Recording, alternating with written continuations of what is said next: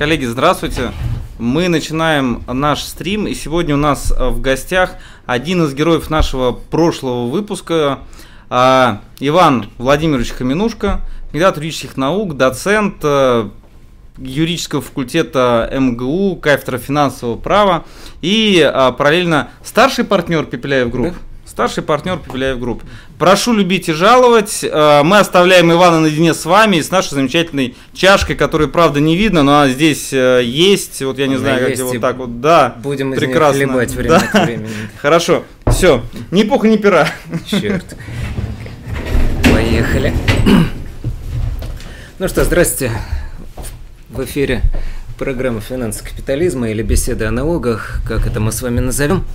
И отчасти вы можете влиять на ход нашей беседы вашими вопросами. Я буду стараться выхватывать вопросики из того, что у нас было заранее прислано, из того, что, я надеюсь, вы будете присылать сейчас. Вот кое-какие заготовочки у меня тоже есть, э, чтобы мне хотелось обсудить в этот вечерний час. Поэтому потихонечку начнем. А для начала, из того, что накидали заранее, такой вопрос загадочный. У нас очень обширная аудитория. Смотрят студенты первого и второго курса бакалавриата. Какое напутствие вы бы дали для них? Напутствие простое – выключить компьютер, уйти от экранов и идти учиться, учиться и учиться. Ладно, смех смехом. Я думаю, что в том числе всякие такие полезные беседы бывают, потому что не надо бояться права, ничего в нем такого сверхъестественного нет, не ядерная физика. Многие сбежали на юридический факультет от экзамена по высшей математике. Из той же серии вопрос, стоит ли работать на младших курсах университета. Многие сейчас стремятся делать это, начиная с третьего года обучения. Надо ли? Не надо. Не надо, успеете еще наработать всю остальную жизнь. Вам предстоит работать. Насладитесь теми небольшими короткими периодами времени, когда можно заняться от души теорией. Больше потом этого не дадут сделать никогда. Практики это нахватаетесь еще, успеете. Поэтому с третьего курса, наверное, еще рано, с четвертого уже поздно. В общем, ловите момент как следует. Тем не менее, давайте будем перемежать так вот вопросы за жизнь и вопросы, которые больше соответствуют заявленной теме беседы о налогах. Вот что хотелось бы прокомментировать, это неожиданное развитие событий с зарубежными счетами. Практика показывает, что вопрос жизненный, а события развиваются прямо на наших глазах – Глядите, какая штука произошла. У нас налоговая норма затесалась в валютный закон, и из-за этого с ней начались всякие экзотические приключения. Много-много лет назад было валютное регулирование. В рамках валютного регулирования нужно было загнать все валютные операции наши с вами на счета в уполномоченных банках с одной простой целью, чтобы они были видны. Уполномоченные банки – это такое око государева. Много из валютных ограничений отменено, практически все уже отменено, что можно, кроме там еще оставшейся репатриации.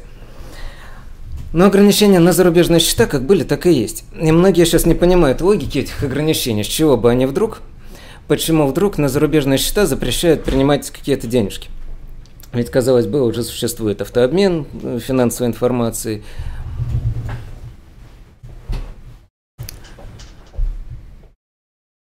И есть ли какой-то принцип, э, по которому можно понять, что-то можно, что нельзя?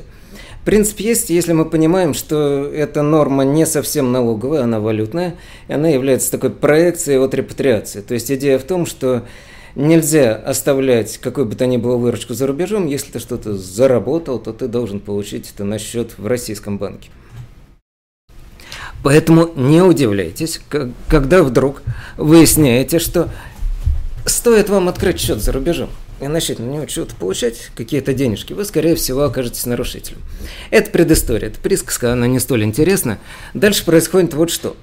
Начинают потихонечку смягчать э, правовое регулирование. А по-хорошему эти ограничения на зарубежные счета надо вообще полностью сносить. Но почему-то этого пока боятся. и сносит потихонечку. И появляется закон 285 ФЗ о внесении изменений и дополнений в пресловутую статью 12 закона о валютном регулировании, которая как раз нам объясняет, что можно, что нельзя с валютными счетами. И говорят, что теперь физические лица, физики могут зачислять на зарубежные счета любые средства, какие заблагорассудится. Но при маленьком условии, 285 ФЗ, что эти счета открыты в странах ОСР, ФАТФ, и эти страны сотрудничают в автообмене. Все уже обрадовались, ОСР, ФАТФ, плюс сотрудничество в автообмене, все. Скоро все можно будет получать, там, не вздрагивая каждый раз, э, попадаешь ты в этот казуистический перечень или не попадаешь. Это такая история не столько для того, чтобы ее запомнить, сколько для того, чтобы почувствовать вкус материала. Не успел этот закон вступить в силу с 1 января 2020 года, как в него уже вносят поправки. Поправки, казалось бы, совершенно невинные. ОС РФАТ вычеркивают и добавляют ЕАЭС, Евразийский экономический союз, то есть Россия, Казахстан, Белоруссия и еще несколько стран. И сейчас получается, что зачислять на зарубежные счета резиденты могут э, все что угодно при условии, что эти счета открыты в банках и иных финансовых организациях в странах ЕАЭС или в любых других странах при условии, что эти страны работают в автообмене, работают нормально, сотрудничают с Российской Федеральной налоговой службой. Само по себе это замечательно. И эти поправки даже будут отчасти иметь обратную силу – но дальше происходит забавная вещь. Некоторые разрешения, которые уже были до того, там, часть 5.1 статьи 12 с казуистическим перечнем разрешений, что можно зачислять на зарубежные счета. Она же тоже была привязана к ОСР и ФАТФ. И там ОСР и ФАТФ тоже вычеркнули. И получается, что теперь кто открыл счет в Великобритании, в Соединенных Штатах, и, в общем-то, более или менее спокойно этим счетом пользовался, потому что разные бытовые жизненные ситуации были уже раньше казуистически отрегулированы, тот теперь с удивлением обнаруживает, что у него, оказывается, вне закона с Нового года окажутся вообще все операции, потому что для него недоступно общее дозволение, которое появляется с Нового года, и для него недоступны старые дозволения. То есть прощай Америка. Такая вот. Хотели как лучше, а получилось как всегда называется. А казалось бы, да, вот норма, какой в ней сейчас материальный смысл? Вроде бы материальный смысл такой, проконтролировать, чтобы от налогов не прятали денежки за рубежом. Поэтому мы должны уведомить налоговую о зарубежном счете, должны подавать отчеты о движении средств по зарубежным счетам. С Нового года, правда, о счетах с небольшим балансом можно будет не сообщать, по которым движение меньше 600 тысяч рублей. Вроде история сугубо такая осталась налоговой, потому что валютной составляющей в этом почти не осталось.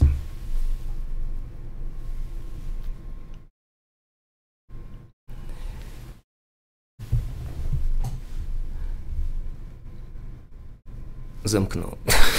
Перезагружаемся.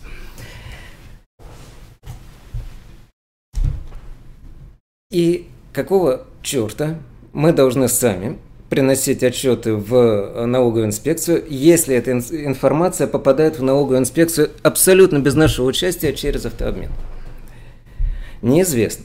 ФНС говорит, что так лучше, потому что, знаете, два канала получения информации надежнее, чем один единственный канал – автообмен то ли будет работать, то ли не будет работать. И поэтому давайте-ка, граждане, у кого остатки по счетам больше 600 тысяч рублей, продолжайте отчитывайтесь, как вы отчитывались раньше.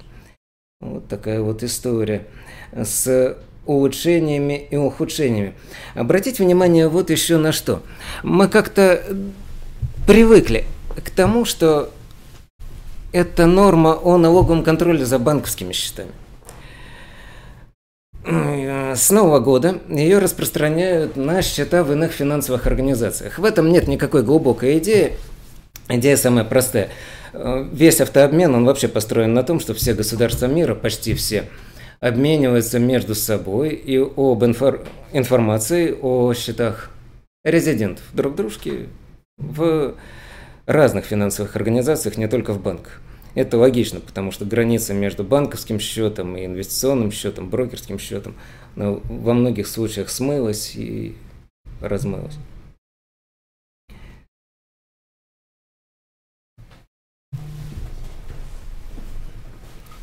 Лента вопросов чертовски отвлекает от, от идеи.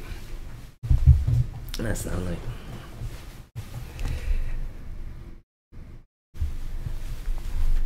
Прекрасно. Мы с вами поняли, что э, чем продиктовано это изменение, что теперь с 1 января мы отчитываемся не только о движении по зарубежным банковским счетам, но и по другим, любым другим, в том числе в брокерских компаниях. Есть какая-нибудь опасность? Есть в этом какая-то засада или нет в этом никакой засады? Конечно, есть. Потому что мы с вами имеем дело с налоговой нормой, которая живет не у себя дома в налоговом кодексе, а волей судьбы затесалась в валютный закон – поэтому получается, что 12 статья построена по принципу разрешения. Там можно делать только то, что тебе прямо разрешено. И если раньше было написано, что резиденты имеют право открывать счета в зарубежных банках, то теперь написано, что а с 1 января 2020 года можно открывать счета и в других финансовых организациях. То есть, читая это злобным взглядом юриста, я говорю, а значит, до 1 января 2020 года в иных финансовых организациях счета открывать было нельзя. Я надеюсь, что это толкование, конечно, никто применять не будет, но почва для него есть. То есть, в попытке разрешить, мы ненароком взяли и запретили это дело на предыдущие периоды. Ладненько. Это была так входная проповедь для разминки. Почему я так уверенно говорю, что под запретом окажутся операции со счетами э, в Соединенных Штатах и Великобритании, это потому что эти поросятки не хотят обмениваться с нами информацией. Соединенные Штаты, правда, ни с кем, говорят, не обмениваются финансовой информацией. Они по своим каналам, по закону ФАТКА, собирают информацию для себя и говорят, что им этого достаточно, они эту информацию получают себе, делиться информацией о том, кто держит счета у них в банках в Соединенных Штатах, они, в общем-то, не очень спешат. Великобритания тоже не очень сотрудничает с Федеральной налоговой службой, и, судя по всему, у нас это вот проблема для владельцев счетов в Соединенных Штатах и Великобритании с одной стороны возникает, а с другой стороны получается парадокс. Да? Вот если я вдруг открыл где-то счет за рубежом, отчитался о нем, принес отчет в налоговую о движении средств, то я как бы сшил дело на самого себя. Я принес отчет, смотрите, пожалуйста, выбирайте, какие операции законны незаконны.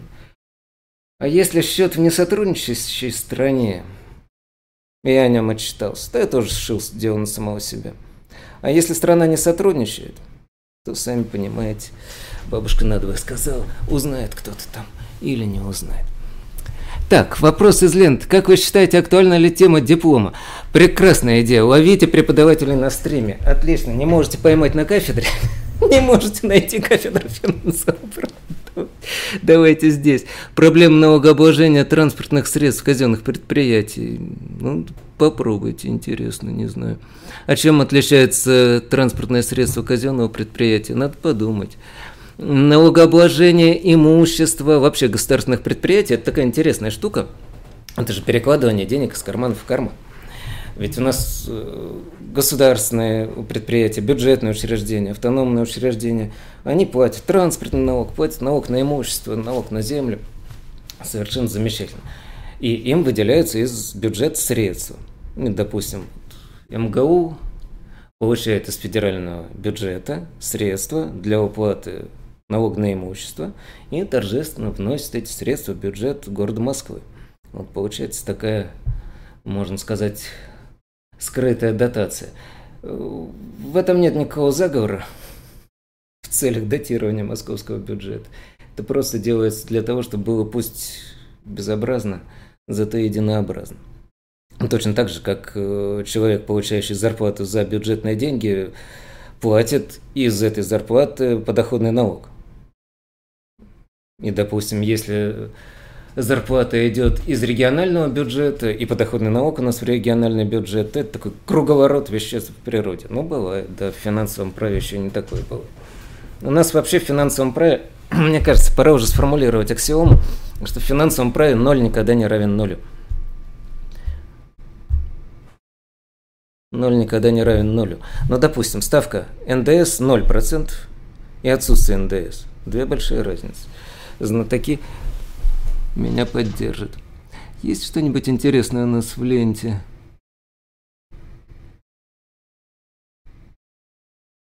А, недвижимость и движимость э, в качестве основных средств их налогообложения на самом деле тоже хороший вопрос. Давайте мы на него пошире посмотрим, на этот вопрос. Ну что ж такое, опять получается из серии «Хотели как лучше» и получили как всегда. Идея была блестящая. Мы освобождаем инвестиции в основные средства от э, бремени налога на имущество. Соответственно, если предприятие приобрело станки, оборудование, конвейерные линии, трубопроводы и так далее и тому подобное – то со свеженького, дорогостоящего этого оборудования оно не будет платить налог на имущество. Это классно, потому что люди с ушатанным, полностью самортизировавшимся оборудованием никакого бремени налога на имущество не несут, потому что у них балансовая цена нолик. А у кого оборудование свеженькое, дорогое, тем приходится платить налог большой. Поэтому получается какая-то ерунда. Хочешь обновлять основные фонды, подвергаешься большему налогообложению. Хочешь работать на старом изношенном оборудовании, ну тебе за это какая-то налоговая льгота. Такое обратное регулирование. Поменяли. Сделали освобождение от налога на имущество движимых основных средств. Недвижимые оставили под налогом. Сами понимаете, что происходит дальше. Моментально в глазах налоговых инспекторов все движимое имущество становится недвижимым. Трубопроводы прирастают к земле, конвейерные линии прирастают к земле, становятся неотчуждаемыми, непереносимыми и неотделимыми от их основания. Хочешь, не хочешь, и начинаешь удивляться, как мир вокруг тебя под действием налоговой льготы преображается. То, что ты недавно считал движимостью, становится недвижимостью. Здесь нельзя упрекнуть налоговых инспекторов, потому что тоже надо понимать, что хороший налоговый инспектор, он и должен так работать. Он должен превращать все в объекты и предметы налогообложения, иначе это будет плохой налоговый инспектор. Вот, но, но сам процесс удивительный, поэтому спасибо за хороший вопрос. Теперь немножко разбавим это вопросами из серии «За жизнь». Является ли плюсом для российского юриста получение образования за рубежом?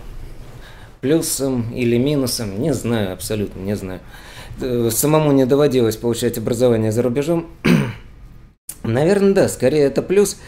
Э, смотрите, налоговое право, коль скоро у нас беседа о налогах все-таки, о налоговом праве, налоговое право очень интернационально.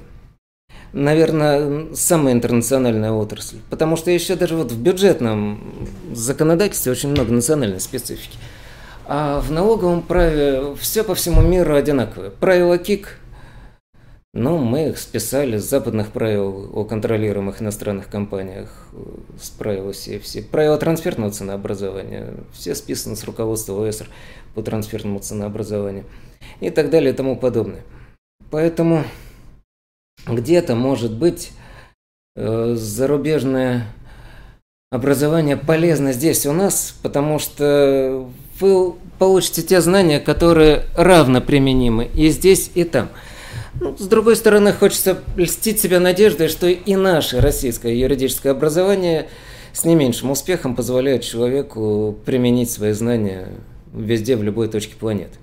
Не будем, конечно, отрицать большой национальной специфики любой правовой системы, но тем не менее увлекаться и говорить, что вот российское налоговое право какое-то уникальное, экзотическое, тоже не надо. Что-нибудь из ленты вопросов. Литература по налоговому праву. Ну, ну, конечно, литература по налоговому праву была и есть под названием «Кирпич». Два кирпича. первый и второй том. Налоговое право под редакцией Сергея Геннадьевича Пепеляева. Общая часть и второй том, особенная часть. Читайте, наслаждайтесь. Писали, старались, чтобы было не только полезно, но и интересно, увлекательно читать.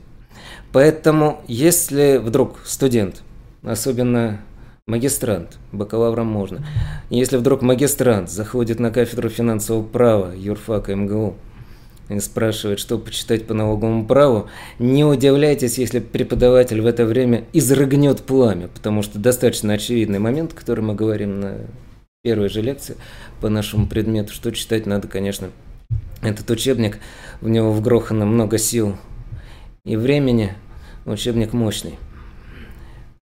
Обратите внимание, есть еще одна замечательная книжка. Это учебник основы налогового права 1995 года. Если найдете, тоже под редакцией Пепеляева. Там больше Пепеляева, больше всякого веселья. Вот, поэтому ищите, посмотрите, книжка очень хорошая. Что-нибудь еще нам с ленты?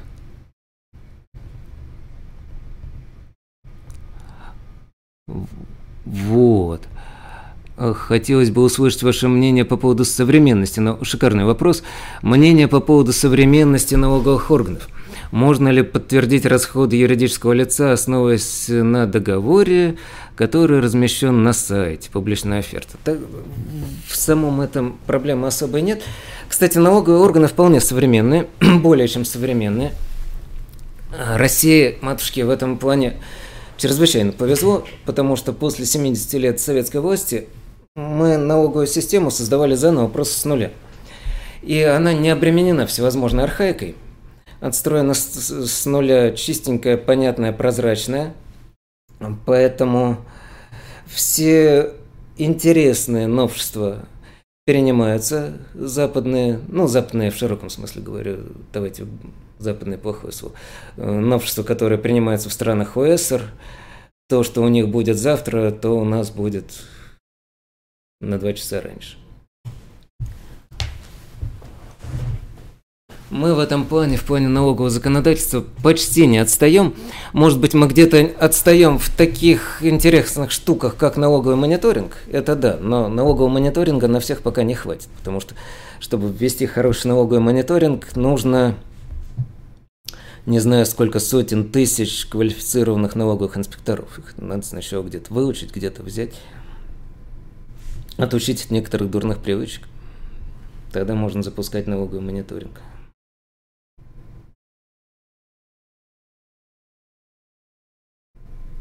А насчет современности хороший вопрос. То есть э, подтекст вопроса такой, а налоговые органы понимают вообще, как работает современный бизнес и какие тут правовые инструменты, которые используются в современном бизнесе? И да, и нет. Э, и да, и нет, потому что, глядите, само по себе налоговое право очень модерновое, очень современное. Ну, допустим, когда у нас еще не очень представляли широкие массы трудящихся юристов, что такое деривативные сделки, в налоговом кодексе регулирование деривативов было чуть ли не вперед гражданского кодекса. Уже мы еще не знали, что это такое с правовой точки зрения, но уже знали, как это все облагать, и могли даже спорить с налоговыми органами, со вкусом обсуждать, что можно, что нельзя с этим делать.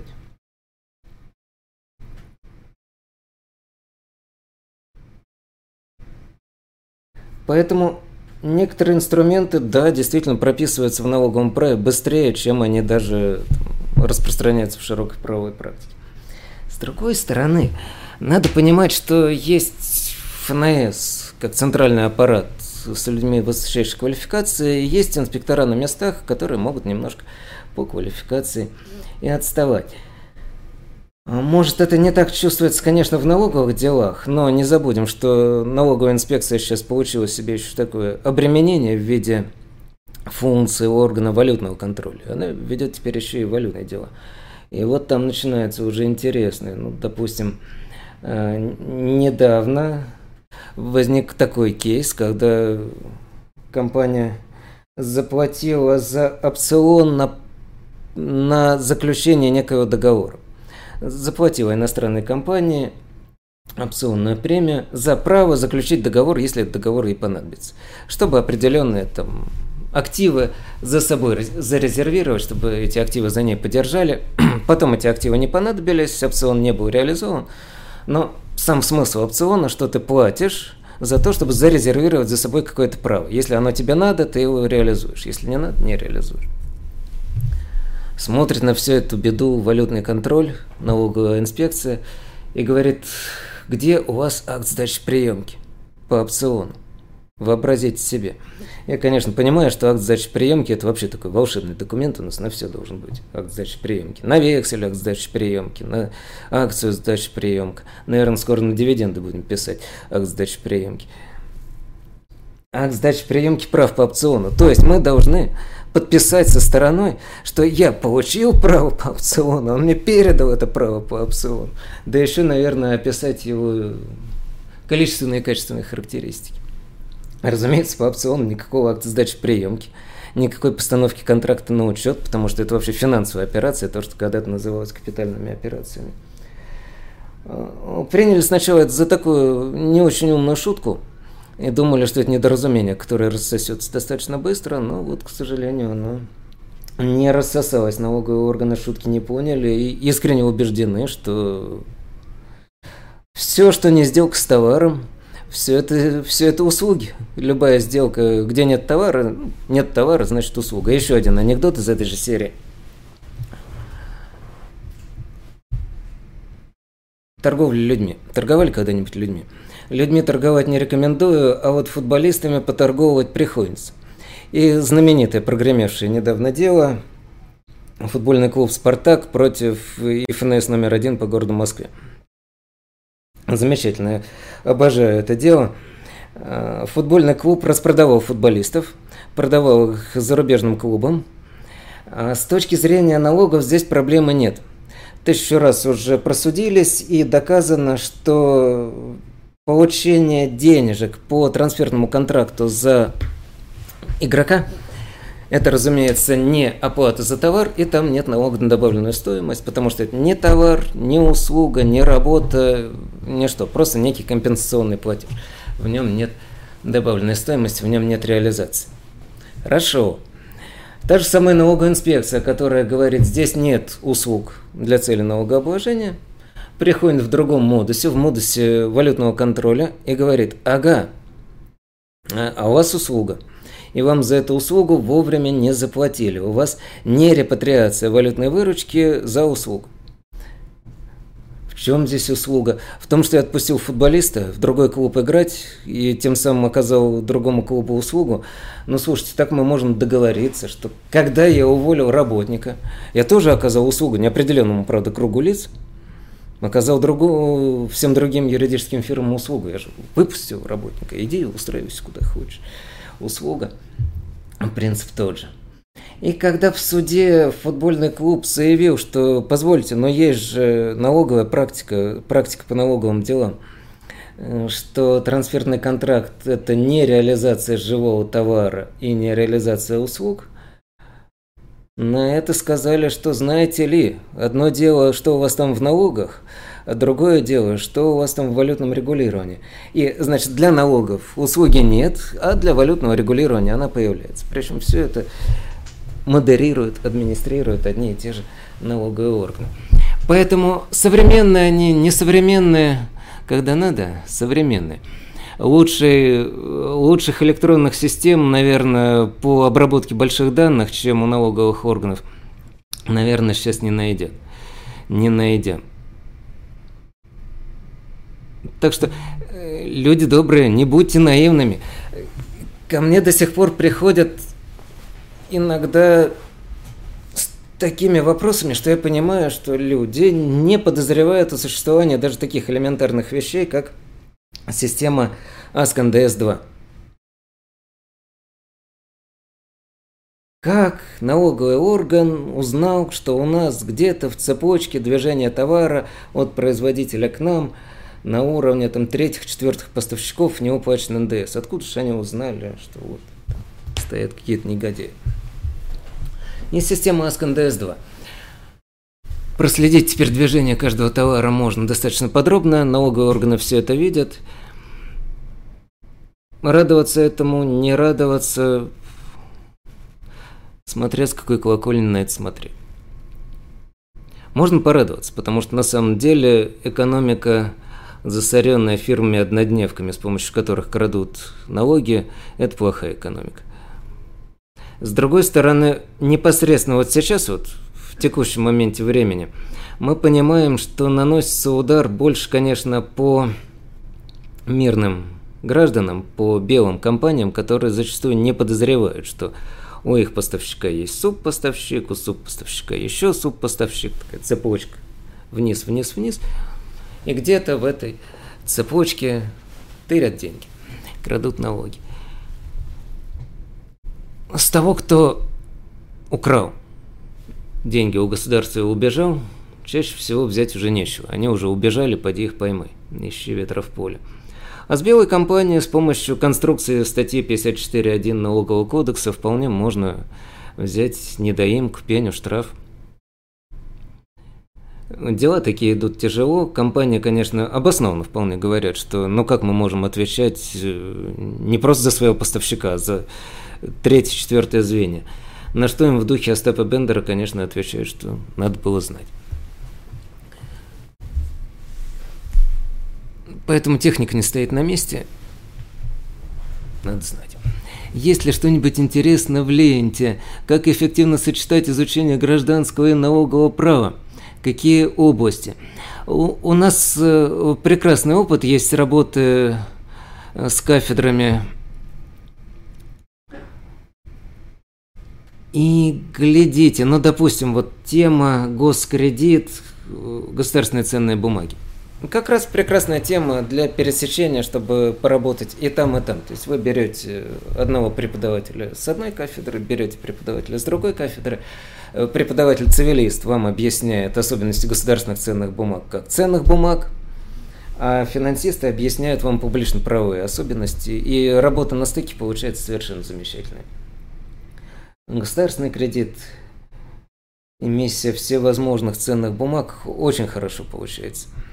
Еще здорово у нас писали работы в свое время по деривативным всевозможным конструкциям. Они же там бывают в том числе и сложно сочиненные.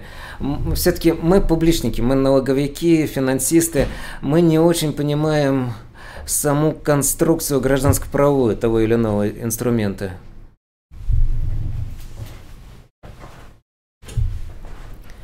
И поэтому здесь, конечно, лучше бы студенту строить исследование как межотраслевое и я думаю, что на кафедрах цивилистического профиля никто не откажет и в добром совете, и в консультации. И были прекрасные примеры совместного руководства дипломными работами. Такие штуки можно делать. Слишком увлекаться межотраслевыми исследованиями тоже не надо, потому что иногда получаются работы неудачные, когда, допустим, ну просто тупо одна глава что написано в Гражданском кодексе, вторая глава тупо, что написано в Налоговом кодексе, и не получается синтеза. Чтобы этого синтеза достигнуть, надо все-таки как следует поколдовать.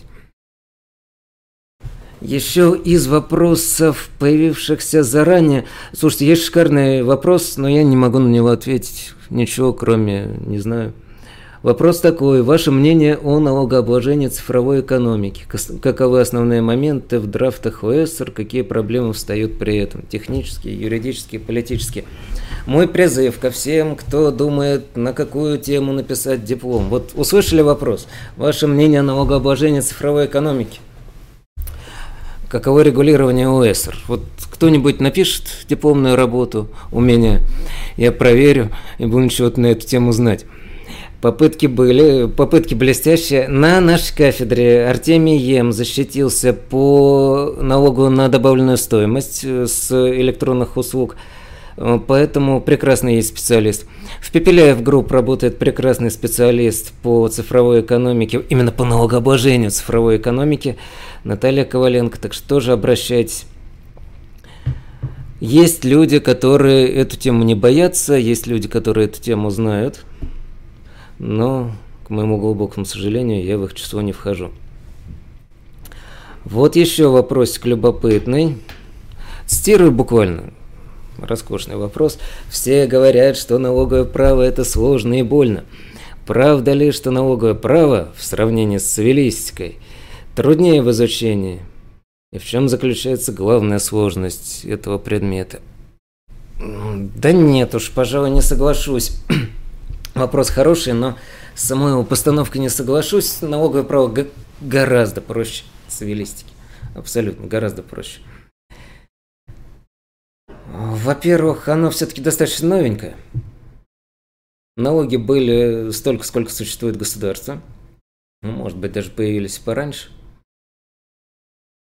Шаманам тоже надо было что-то платить, что-то отдавать, часть добычи. Поэтому, наверное, не совру, если скажу, что налоги появились немножко раньше государства, ну или, по крайней мере, одновременно с ним.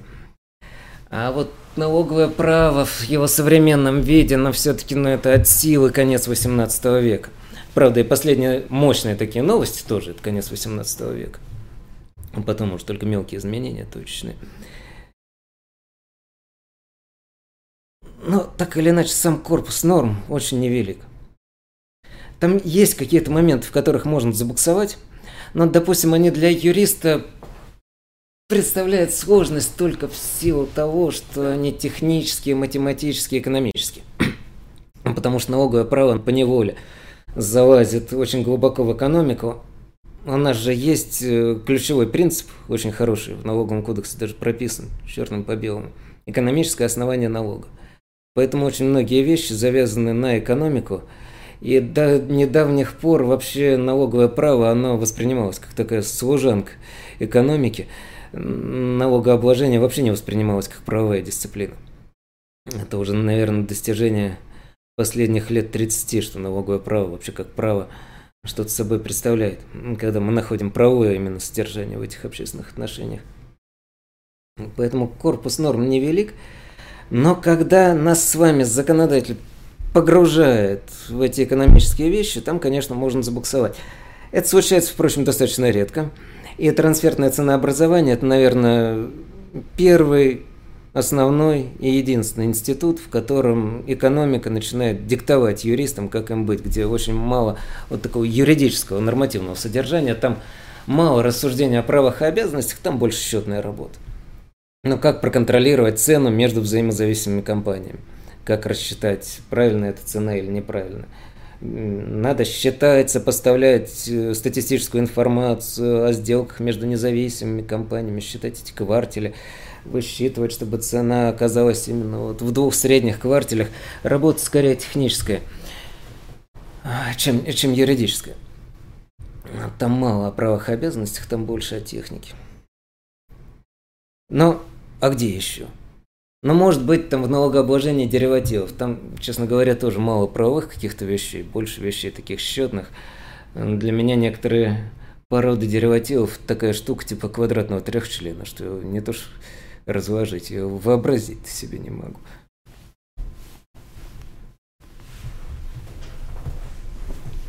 Но чем хорошо налоговое право? Оно свеженькое. Цивилистикой юристы занимаются со времен Древнего Рима, и, и не особо древнего. Там все хожено, перехожено, писано и списано. Правда, и там ухитряются найти немало всего новенького. Вот. Ну а в налоговом праве вообще все новенькое. Вот. Куда не ткните, можете наугад, знаете, закрыть глаза, открыть налоговый кодекс на любой странице, ткнуть пальцем и начать вот смотреть нормы и думать, ага, вот здесь же живое поле для исследования. Как-нибудь как потренируемся. Это вообще хорошая игра. Надо будет как-нибудь взять с собой бумажный налоговый кодекс и на нем поиграть. Такое гадание по налоговому кодексу. О, тот вопрос, который я ждал. Как лично вы относитесь к прогрессивной шкале налогообложения? Все мы плохо относимся плоской шкале и мечтаем о прогрессивном налогообложении до тех пор, пока не заработаем свой первый миллион. Смотрите, осторожнее с этим топором. Прогрессивная шкала, она выглядит, конечно, заманчиво. Идея сама шикарная, что чем больше богатых людей, тем большую сумму у них можно перераспределить в пользу бедных – Вроде эта штука должна работать. Говоря научным языком, у нас тут финансы начинают исполнять функцию не просто распределительную, а аж перераспределительную. От богатых перераспределяется менее обеспеченным своим населением. Но для того, чтобы что-то перераспределить, надо создать этот перераспределительный аппарат. Надо нанять чиновников, нанять хороших, квалифицированных, умных чиновников, которые будут выявлять нуждающихся, понимать, кому распределять эти пособия. Это штат, это деньги, оборудование, компьютеры, зарплата. Это деньги. И может получиться так, что та сумма дополнительная, которую мы изъяли у сверхбогатых людей, она на самом деле не дойдет до сверхбедных людей. Она растворится, она погрязнет именно в финансировании того аппарата, который призван помочь беднякам. Поэтому, может быть, лучше, конечно, оставаться в рамках плоской шкалы. Плоская шкала дает один очень мощный эффект, который можно было пронаблюдать в Российской Федерации. Вы же вспомните, в 90-е годы была прогрессивная шкала налогообложения, а потом в начале 2000-х ее заменили на плоскую шкалу, на нынешний 13% подоходный налог. Ставка налога была 45%, стала 13%. Ну, логично предположить, что э, поступления налога в три раза сократились. Ставка-то сократилась больше, чем в три раза. Ну, наверное, бюджетные поступления сократились больше, чем в три раза. Так вот, черт с два. Они взяли и в 10 раз выросли. Сработало то, что называется кривая Лефера, которая показывает забавную зависимость между величиной налоговой ставки и поступлениями в бюджет что до определенного момента с ростом ставки растут поступления в бюджет. А потом, когда ставка уходит в запретительную часть шкалы, поступления в бюджет начинают падать. И вот 45% они жили уже далеко-далеко в запретительной части шкалы. И когда мы ставку из этой запретительной части шкалы вернули обратно, в какие-то нормальные значения, у нас поступления в бюджет вернулись к нормальным значениям. Все нормально, треть консолидированного бюджета я имею в виду консолидированного бюджета муниципальные плюс региональные. Где-то треть, наверное, сильно не сбрешу. Где-то так. Формируется за счет наших с вами денег, подоходного налога. Когда налог 13%, ну никто не будет рисковать своей шкурой, рисковать своей свободой, чтобы уклониться от 13% налога. Ну это как-то дурацкий вариант поведения.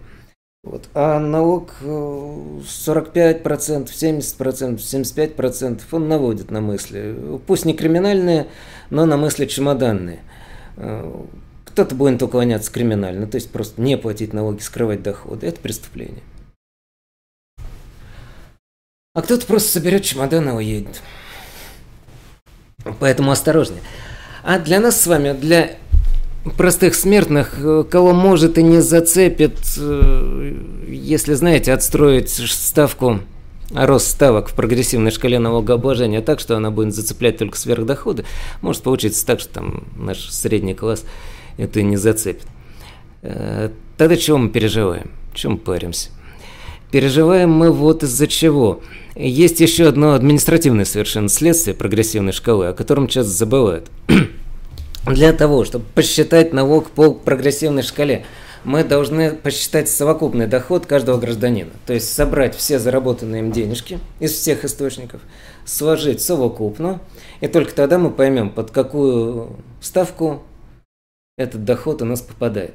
Потому что если у человека множество источников дохода, здесь копеечка, здесь копеечка, здесь копеечка, каждый в отдельности может попадать под маленькую ставку, как маленький доход. А когда мы сложили все совокупности, то, понятно, доход совокупный попал под большую ставку.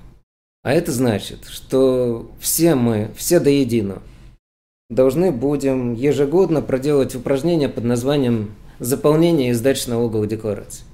Причем в большинстве случаев, там 99% случаев, это будет пустая работа, потому что смысл будет только в том, что мы декларируем, что вот у нас один источник, из него мы получали зарплату, то эта зарплата полностью обложена налоговым источником. У кого не один источник, для них это будет там не пустая работа, у них может будет возникать налог доплате, может не будет. И мы вернемся в ту историю 90-х годов, когда едучи на эскалаторе в метро, мы слышали призывы, что Граждане, не забудьте, 1 апреля не только день дураков, но и последний день для подачи ваших налоговых деклараций. Не забудьте. Вместо того, чтобы расслабленно ехать на эскалаторе и смотреть в потолок, граждане начинали дергаться, чесаться и думать, в самом деле, не забыли ли они подать эту налоговую декларацию. Подать ее не проблема. Но дальше возникают расходы на то, чтобы это все проадминистрировать. Конечно, сейчас вряд ли это кто-то будет делать на бумаге, но так или иначе это все надо обработать, это надо настроить программу, посадить людей, которые будут потом приделывать ноги результатом этой машинной обработки. Потому что какой бы ни был искусственный интеллект, все равно надо потом протокольчики составить, штрафчики вынести, с людей эти штрафчики собрать. Конечно, понимаю, что это золотое дно. Уже на одном только факте неподачи декларации можно идти вот так, штрафовать, штрафовать, штрафовать. Поэтому давайте еще подумаем, нужна ли нам прогрессивная шкала налогообложения или нет, потому что выгоды ее туманные, а негативные стороны очевидны. Сложное администрирование – и стимул для уклонения. Плюс еще многие люди воспринимают прогрессивное налогообложение как э, наказание за экономическую активность. Но логично, потому что если ты бомж, спишь под мостом, греешься о теплую приблудную собаку, то тебе плевать на прогрессивную шкалу налогообложения. А если ты много работаешь, пашешь, а потом тебе говорят, ну молодец, чем ты больше пашешь, тем мы больше, в общем-то, у тебя отберем. Это воспринимается как наказание. Вот такая вот история. Тем не менее, здесь можно, знаете, так немножко спихнуть этот вопрос братьям-экономистам. Пусть они думают, вот, эффективно или неэффективно в экономической системе прогрессивное налогообложение. На вопрос был про мое личное мнение, а мое личное мнение сугубо, сугубо негативное. Вот тоже хороший Приветствую, приветствую. Насколько важно налоговому юристу разбираться в бухгалтерском учете. Сожгите. Возьмите зажигалку, спички, что-нибудь и сожгите планшету бухгалтерского учета. Не лезьте туда, оставайтесь юристами. Это две разных системы мышления, не надо их между собой путать и перемешивать. Понимать бухгалтерский учет, тем не менее, надо, но, боже вас упаси, стать бухгалтером, мыслить как бухгалтер. Это две системы мышления, и мы должны сохранять разность подходов. То есть, когда вы работаете на, проект, на проекте с бухгалтером-аудитором, он должен смотреть по-бухгалтерски и не пытаться стать на вашу юридическую точку зрения. А вы должны смотреть по-юридически, с совершенно своей специфической точки зрения. Только это даст клиенту вот то value, которое он пытается получить. Вы разные специалисты, вы с разных сторон смотрите на этот вопрос. Тем не менее, понимать, что за штука такая бухгалтерский учет надо – потому что иначе можно поплыть на таких простых вопросах, как «а что такое прибыль?» Не для всех же очевидно, что прибыль – это разница между доходами и расходами. Или почему вдруг доходы и расходы по бухгалтерскому учету отличаются от доходов и расходов по налоговому учету. Почему в бухгалтерском учете у компании может быть прибыль, и она благополучно распределяет дивиденды, а в налоговом учете у нее отрицательный результат, убыток, и она не платит налог на прибыль. Что это? Это мошенники, негодяи, злодеи, их только за эти разницы надо сажать в тюрьму. Или это просто повод для проверки подумать, чем объясняются эти расхождения. Понимать эти штуки, конечно, надо. Вытеснять юридическое мышление бухгалтерским не стоит. Как и бухгалтеру не надо вытеснять свое бухгалтерское мышление юридическим. Разные специальности. Но непонимание элементарных вещей, оно, конечно, доводит до греха иногда. Потому что вот ужас, ужас в бухгалтерском учете, прибыль, в налоговом учете убыток. Как же такое? Запросто может быть, потому что методики учета совершенно разные. И коль скоро мы выдумываем сегодня всякие аксиомы финансового права, только не принимайте их всерьез. Мы уже договорились, что ноль не равен нулю, так вот, дважды два тоже не спешить говорить, сколько будет дважды два или шесть на шесть. Результат зависит исключительно от методики учета, которую вы выбрали. И не зависит от того, что у вас в основе. 6 там и 6, 2 там и 2. Результат зависит от методики. Надеюсь, вы не слишком всерьез воспринимаете мое глумление в этом плане.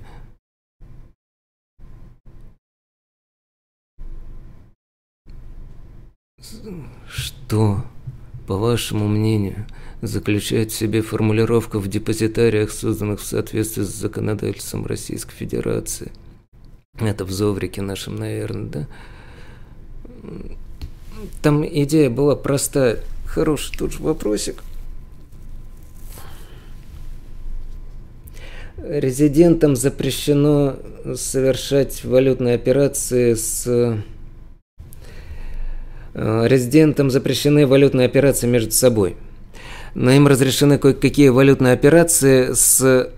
в том числе с зарубежными ценными бумагами, с внешними ценными бумагами, говоря языком валютного закона, но при маленьком условии, что эти бумаги торгуются здесь.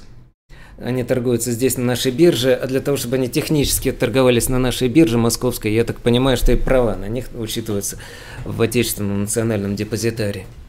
Вот, наверное, имеется в виду вот эта простая вещь. Пока точнее я не скажу. Какие лучшие игроки на рынке оказания услуг по налоговому консультированию? А что вы хотите, чтобы я вам ответил? Кого вы хотите найти лучше, Пепеляев группу?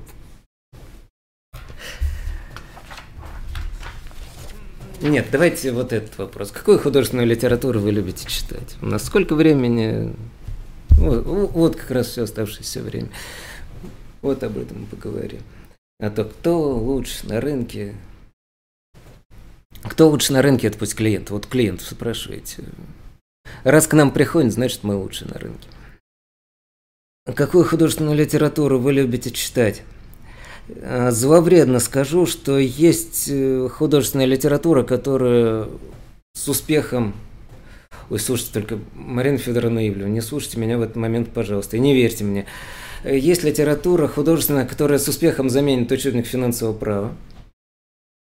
И таких книжек, пожалуй, две. Это «Золотой теленок» и «12 стульев». Но с натяжкой э, добавим туда «Незнайку на Луне», хотя это больше по части уже цивилистики, это уже по гражданскому праву. Наверное, мое знакомство с финансовым правом началось с частушки, которые упоминают в «12 стульях». На стене клопы сидели, на, щу... на солнце щурились. Фининспекторы узрели, сразу окочурились. Вот я уже тогда задумался, что это за фининспектор такой, от которого клопы дохнут. Теперь знаю. Так что учите налоговое право, вы тоже будете знать, от кого дохнут клопы. Какая сфера российского права, на ваш взгляд, больше всего нуждается в реформировании на настоящий момент – у нас, конечно, беседы о налогах. Мы отчаянно пытаемся с вами с помощью вопросов и отчасти даже ответов держаться. Тема нашей сегодняшней беседы, но все время стаскивает в валютное регулирование.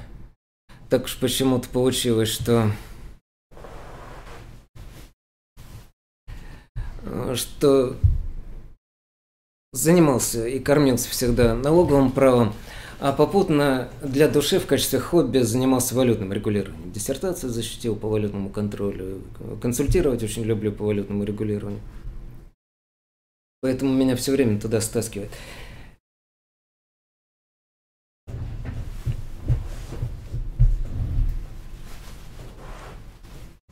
Долгое время думал, что это хобби и хобби, и достаточно безобидное.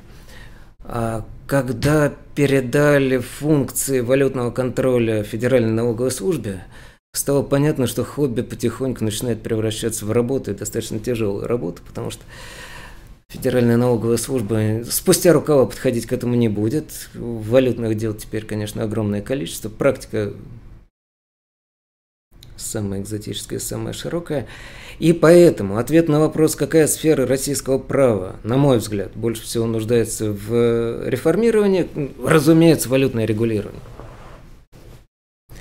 Ненужное, совершенно вывернутое уже давно мехом внутрь несчастное валютное регулирование. Что такое валютное регулирование? Это нечто, что следует отменить. Ничего от этого не потеряем. Сейчас не буду рисовать треугольничек э, и объяснять, почему от этого треугольничка остался только ненужный никому кусочек, который сам по себе без остального треугольничка из трех норм ничего не дает. Все-таки наш сегодняшний формат не предполагает лекций глубоких таких углубленных. А художественная литература подкидывает сюрпризы, и иногда начинаешь понимать, что ты тупой. А это всегда полезно. Читайте, когда вы прочитали, подумали, опс. Я, оказывается, тупой. Всегда полезно, так заземляться время от времени.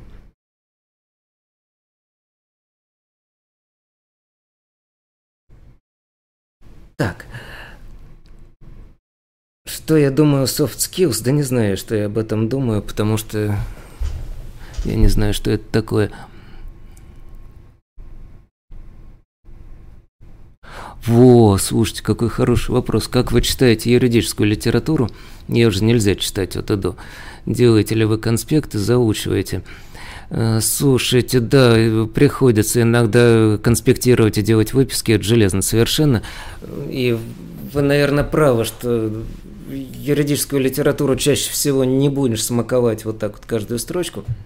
Бывает, правда, иногда такие вещи, которые, ну, в самом деле читаешь, вот каждую строчку смакуешь, вот как читаешь Белова, про... и когда он пишет, что ну не делайте акты сдачи приемки по векселям, ну как здесь не, про... не просмаковать каждую строчку? Еще, еще, напишите это еще раз, чтобы все наконец-то поверили, что не нужны акты сдачи приемки по векселям. Поэтому э, где-то что-то впору и конспектировать, да, а почему нет, нужно. Особенно в учебном процессе там вообще старое доброе искусство написания конспектов, оно нужно. Нас заставляли, правда, конспектировать немножко другую литературу. Нас дедушку Ленина заставляли конспектировать. Но навык тот же самый. То есть, если ты отконспектировал Ленина, и это удовлетворило преподавателя по теории государства и права, то ты потом с таким же успехом законспектируешь и Агаркова,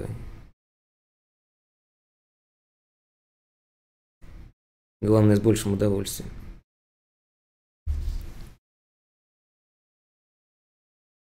Когда вы учились в университете, были ли у нас плохие оценки? Двусмысленный вопрос. Когда я учился в университете, у меня были плохие оценки. Когда я сейчас учу в университете, у вас тоже есть плохие оценки. Я стараюсь все-таки сохранять объективность, а то хочется всем пятерки поставить, но надо сохранять объективность и ставить плохие оценки.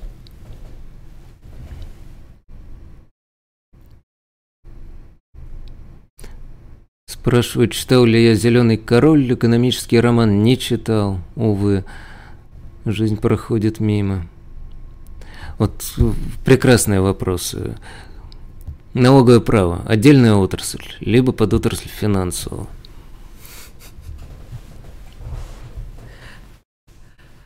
Хороший вопрос в плане того, что он показывает, что у нас чистой абстрактной теории не бывает. Даже вот такой, казалось бы, абсолютно абстрактный вопрос э, о структуре финансового права, об отраслевой принадлежности налоговых норм, он выходит на чистейшую практику. Ну, поглядите, э, компания, у нее несколько обособленных подразделений, филиалов, представительств. Она должна платить в разных регионах Российской Федерации налог на прибыль, соразмерно деятельности этих филиалов и представительств. И вот компания четко все отработала по налоговому кодексу, правильно посчитала налоговую базу, правильно применила ставочку, ничего не напутала. Но дальше взяла и забабахала все в региональный бюджет, региональную часть налога на прибыль. Забабахала в бюджет по месту своей регистрации.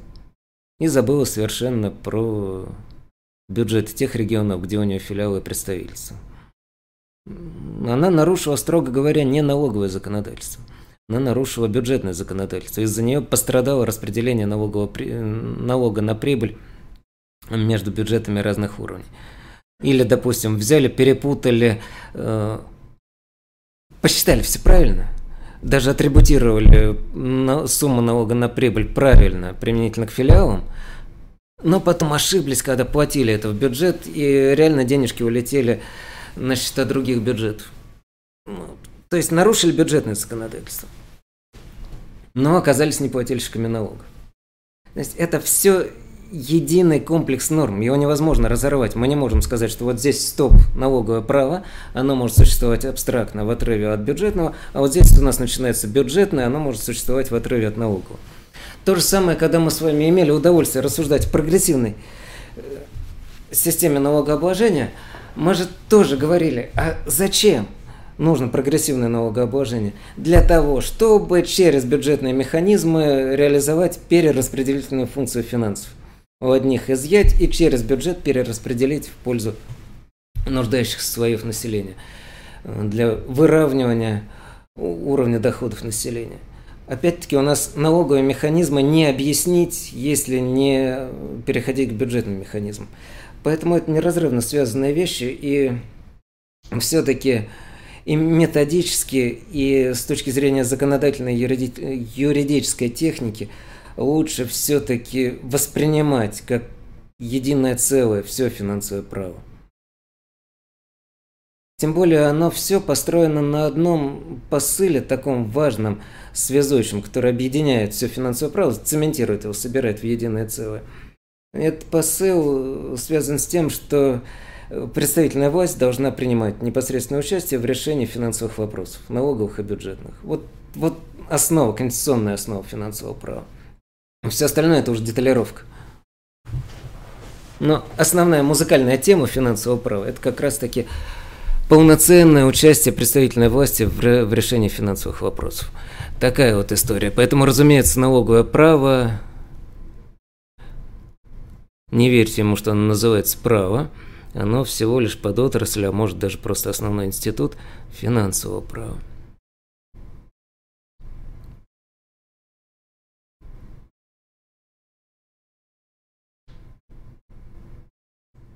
Я смотрю, какие у нас там вопросики интересные. Про банкротство какой-то сложный вопрос, накручивает ли налоговый размер своего требования при включении в реестр требований.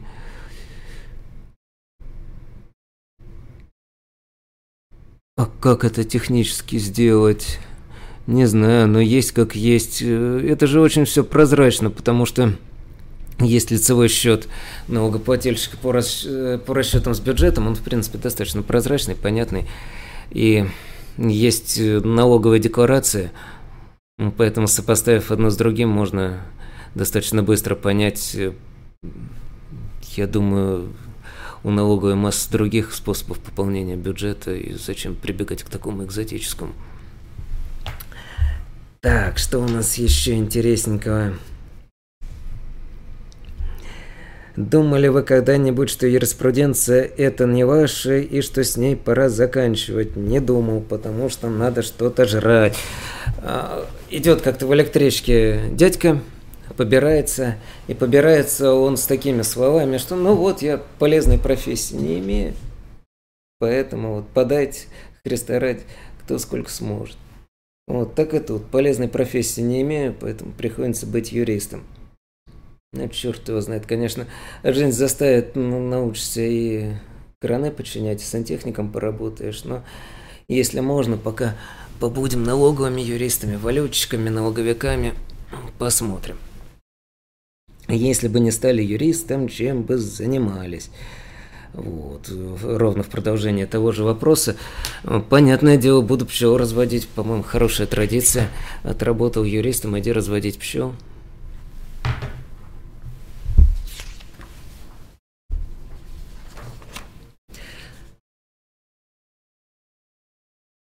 Я пропускаю вопросы о фильмах, потому что я их не смотрел.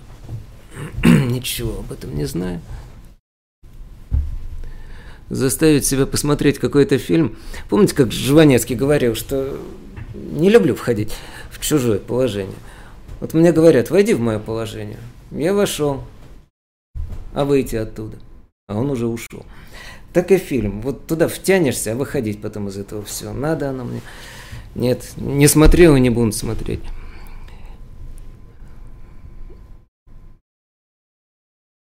Когда выйдет обновленное издание пособия по валютному регулированию? Я надеюсь, что никогда. Отменим же мы валютное регулирование. Оно выйдет вот как. Давайте немножко помечтаем на фоне вот этих футуристических зданий сзади. Давайте мы немножко помечтаем, что однажды вот мы просыпаемся, а валютного регулирования нет. И наша жизнь станет немножко проще, легче и понятнее. Не надо будет думать про то, является ли у нас опцион услугой или еще что-нибудь такое экзотическое. Или что с нами будет, если исполнитель по договору оказания услуг возьмет и не подпишет нам акт сдачи приемки и ввергнет нас в гиену огненную. Тоже свеженькое совершенно дело, когда резидент, российская компания заплатил за услуги не резидент против оказания услуг. Услуги из месяца в месяц оказывались, оказывались, оказывались. Налоговая пришла с проверочкой, проверила – сказала, да, к вам претензий нет, для цели налога на прибыль вы эти услуги подтвердили, все хорошо. Уже не слабо. Налоговая подтвердила услуги. Но потом, к концу контракта, что-то не резидент, но нашего резидента обиделся и не стал ему подписывать окончательный закрывающий акт сдачи приемки.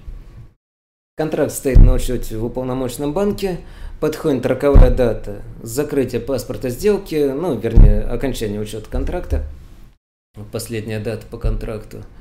Банк говорит, ребята, у вас отрицательное сальдо. Потому что вы деньги за услугу платили, а акт сдачи приемки на эту услугу не представили в уполномоченный банк. А значит, для цели валютного контроля у вас услуги нету. На что уполномоченному банку говорят, но у нас же есть масса других документов, подтверждающих, что услуга была. Нет, нам нужен акт. Соответственно, по системе автоматического обмена полетел сигнал в центральный банк, из центрального банка в налоговую, и та же самая налоговая, которая проверяла это для цели налога на прибыль, которая приходила с обследованием, чтобы посмотреть, как в реальном производстве, в реальной жизни используются результаты оказанных услуг, и подтвердила, что она видит, воочию видит, что эти услуги были оказаны и были использованы в производственной деятельности предприятия. Та же самая налоговая разворачивается на 180 градусов и говорит, нас не интересует для цели валютного контроля сами услуги. Нас интересует акт. Принесете акт, будете молодцы. Не принесете акт, штраф на всю сумму валютной операции. Это вам не какой-нибудь штраф там за неуплату налогов, 20% от суммы налога. Это нормальный такой хороший советский штраф на всю сумму валютной операции. То есть, ты заплатил за услугу, тебе ее оказали, но не подписали акт. За это ты родному государству должен еще раз заплатить такую же сумму уже в качестве штрафа. За то, что вот безобразнейший не представил уполномоченный банк подтверждающие документы по сделке и не доказал, что услугу тебе подтвердили. Причем формализация доказывания полнейшая. Ну и что? Есть вариант, конечно, выпустить э, новую редакцию своего учебного пособия, и там в том числе этот пример разложить, обыграть и показать. Но лучше, конечно, вот помечтать и представить, что вот раз и нет валютного регулирования. Как Честертон писал, что самое удивительное в чудесах – это то, что они случаются. Он, конечно, немножко другие чудеса, наверное, имел в виду. Но мы, финансисты, тоже чудесно смотрелись. У нас чудеса тоже случаются. Причем, что самое приятное, бывают вполне позитивные чудеса. Ну, допустим, помните, мы однажды проснулись, а налоговой полиции нет. Все удивились. И налоговая полиция удивилась. И тот, кто... Наверное, все вообще. Ну и что? Небо не упало на землю. Хотя, казалось бы, налоговую полицию взяли и расформировали. Мгновенно. Ничего, налоги как собирались, так и собираются. Валютный контроль тоже такая надстройка. В условиях хорошего законодательства о противодействии отмыванию денег, полученных преступным путем, валютное законодательство само по себе как таковое уже не нужно, оно устарело. Поэтому черт пособие, давайте дождемся того дня, когда валютное регулирование будет отменено. Такие у нас беседы о налогах, но мы постоянно уходим на более широкую тему, которую я сразу обозначил как финансовый капитализм. Хорошая, кстати, книжка была в 70-е годы. Найдите эту книжку. Она так и называлась «Финансовый капитализм». Поройтесь в библиотеке. Так, какие сферы знания необходимы дополнительно для развития налогового юриста? Бухгалтерский учет, финансовая аналитика, МСФО. Но МСФО это и есть бухгалтерский учет. Международные стандарты финансовой отчетности. Да, вот что, у нас есть, конечно, такой пробел до сих пор в образовании, что мы, конечно, бухгалтерский учет детям не рассказываем. Может, оно и правильно, детям не надо рассказывать о бухгалтерском учете, много будут знать. Налоговый учет в каком-то виде, конечно, нужен, причем он и корпоративным юристам нужен, и налоговым юристам. Бухгалтерский учет надо бы, конечно, подумать, он бы хорошо вписался. Ну, ну, у нас же межфакультетские курсы, а на межфакультетских курсах в МГУ наверняка можно что-то по бухгалтерскому учету слушать. На экономфаке наверняка что-то интересное читают. Посмотрите, в общем, это в МФК, туда. А, Свинсу с нашей стороны, что у нас внутри именно налоговая магистратура, которая на нашей кафедре, нету курсов по бухгалтерскому учету или по каким-то экономическим аспектам налогообложения. Факт свинства признаю с нашей стороны. Но это опять-таки вопрос найти того, кто это будет вести. Как найдем, так они будут. Поэтому продолжайте учиться в нашей магистратуре налоговой, пока вы к нам приходите. Вы, знаете, как-то вот нас подталкиваете, что в нас продолжает жить надежда, что мы кому-то нужны. А это дает силу для того, чтобы искать, добиваться, договариваться с людьми, которые будут вести у вас занятия. Считаете ли вы налоговую нагрузку на бизнес обременительной в современной России? Ой, славненько. Хорошо. Почему не могут остановиться и вводят все новые и новые налоги, которые замедляют развитие предпринимательства? Вот какой у нас вопрос, показывающий диалектичность нашей налоговой системы. Потому что если посмотреть налоговый кодекс как таковой – то картинка получится очень радужная. Налогов мало. Но посмотрите там списки немножечко федеральных налогов, совсем чуть-чуть, пара-тройка региональных налогов и парочка, ну может быть троечка, налогов местных. Ну, то есть всего ничего. А ставки, слушайте, ну это же не ставки, а мечта. Ну 13% подоходный налог. Почему нет массовой миграции из Соединенных Штатов сюда? Почему к нам сюда не бегут скрываться от тяжкого налогового бремени Великобритании и Соединенных Штатов? Почему они все не бегут сюда? Все в Рязань. Рязанские офшоры, Тамбовские офшоры, Псковские офшоры, Магаданские офшоры. А вместо этого всего лишь остров Русский и еще там один остров, который вроде бы как должны тоже стать нашими отечественными офшорами – в рамках третьего этапа налоговой амнистии. В общем, в рамках третьего этапа налоговой амнистии кому-то придется проследовать на Дальний Восток, а кому-то в Калининградскую губернию. Так, как мы дошли до этого вопроса? Так вот, ставки замечательные, очень низкие. И вроде бы э, налоговая нагрузка при таких ставках должна быть небольшая. А при этом бизнес жалуется, что на самом деле налоговая нагрузка большая. В чем здесь хитрость? Хитрость, наверное, не столько в номинальных ставках, а в том, что описывал в свое время Адам Смит. Я же вам говорил, что конец 18 века – это, в общем-то, основные новости финансовой науки. А Адам Смит, помните эту цитату заезженную, что в налогах не так страшна несоразмерность, как страшна неопределенность. Вот и разгадка того, почему к нам не бегут э, со всего мира вести бизнес в России. Потому что здесь есть очень-очень большой элемент неопределенности. Он, с одной стороны, э, совершенно объективный, потому что право сейчас начинает погружаться в очень конкретные вещи. То есть пока право идет на уровне абстрактных предписаний, адресованных абсолютно всем, не убей, не укради, э, право очень определенные. Ну, нельзя убивать, ну, значит, не убиваешь. Иной раз хочется, а вот приходится воздерживаться. Или там, не поживай жены ближнего своего, не осваивай и так далее. Очень конкретное предписание. И, и одновременно очень абстрактные. И эта абстрактность позволяет избежать неопределенности.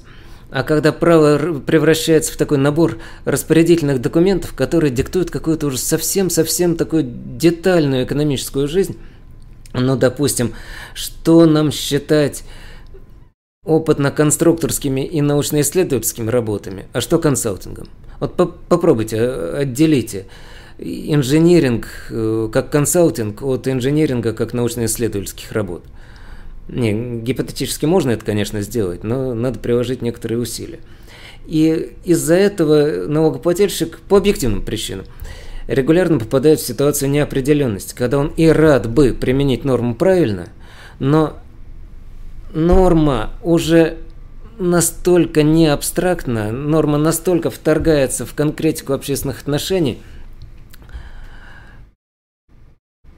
Э, что она начинает как-то очень по-разному применяться. Вот я, как правоприменитель, могу сказать, да, я вижу научную новизну в вашем инженеринге, поэтому это научные исследования, научные разработки. Пожалуйста, льгота. И я же, как правоприменитель, в плохом настроении скажу, а я не вижу никакой научной новизны в ваших разработках, все это давным-давно придумано а вы только какую-то финтифлюшечку к этому прикрутили, поэтому это обычный консалтинг. Вы пересказываете то, что известно без вас. А уж если это экспертиза, то вообще можно задуматься, что такое экспертиза. Это объективная сторона. А с другой стороны, есть момент еще ведь и э, правоприменения, момент субъективный – когда не меняется норма, но совершенно сознательно меняется отношение к норме, меняется применение этой нормы. Это делается специально. Об этом тоже мы сегодня ведь уже говорили. Когда, как только появляется льгота, которая освобождает от налога на имущество, не, от налога на имущество освобождает оборудование компании, моментально в глазах налогового органа все оборудование компании становится недвижимым имуществом. Закон не меняется. Закон вот как написали льготы, так она и есть. А отношение к применению этой льготы начинает сильно зависеть от того, как она применяется. И вроде с одной стороны, о, прекрасно, инвестиционная льгота в налоги на имущество. А с другой стороны, вот только ты к ней руку протянешь, тебе бац по руке, не лезь. Или там компания работает, работает, работает, за три года наблюдает налоговая так с печалью в обзоре. А потом, когда проходит три года, натикала хорошенько пени с потенциальной недоимки, проводится выездная проверочка, им говорят, слушайте, региональная льгота вам дана неправильно. Вы неправильно этот бутерброд едите. Эта льгота индивидуальная, она законодательству не соответствует. Вы ей не могли пользоваться. Пожалуйте, давайте мы сейчас с вас все взыщем. То же самое, налог на прибыль. Ставка, конечно, хорошая, 20%, прекрасная ставка. Но это ставка налога на прибыль. То есть на разницу дохода минус расхода. А если взять и все расходы выбросить, выбросить к чертовой матери, то 20% применится уже к валовому доходу, к всему доходу совсем другая игра. У вас может быть рентабельность там процентов 5, 6, 2, 3 процента. А у вас от вала возьмут пятую часть, 20 процентов. Так же не может быть. Не может, но бывает. Статья 54.1. К вам приходят и говорят, слушайте, вот у вас есть поставщики, ну, это поставщики плохие. Они на самом деле участвовали в сделке только для виду. Право собственности на товар к ним переходило исключительно номинально и по документам, создан формальный документооборот, а на самом деле, на самом деле это все цепочка фирм однодневок, которые присвоили сумму налогов, избежали, растворились где-то на просторах нашей необъятной Родины. И вам говорят, вам мы затраты не признаем, потому что у вас Обязательство исполнено не тем лицом, которое указано в контракте. Оно не могло исполнить это обязательство. А обязательство исполнено какими-то неустановленными лицами. И вот для вас налог на прибыль превращается легким движением, легким росчерком пера превращается в налог с валового дохода при той же ставке 20%. А в этой ситуации ставка 20% становится губительной и запретительной. Конечно, дура лекс сед лекс, поэтому я как юрист должен дать совет, э, вычисляйте однодневки, потрошите своих э, контрагентов, не связывайтесь с, с однодневками, боритесь с ними сами. Вот. Но, тем не менее, какое-то ощущение некоторой несправедливости происходящего, оно, конечно, возникает. Поэтому удивительно, да, вроде ставки низкие, а налоговая система тяжелая. То же самое ведь с НДСом получается. НДС э, работает как налог на добавленную стоимость до тех пор, пока вы сохраняете право на вычет налога уплаченного поставщика. А та же самая 54.1 налогового кодекса по той же самой модели сжигает вам все вычеты, если счета фактуры пришли от э, фирм, даже не непосредственно от фирм однодневок, а если там дальше внизу цепочки есть какие-то однодневки.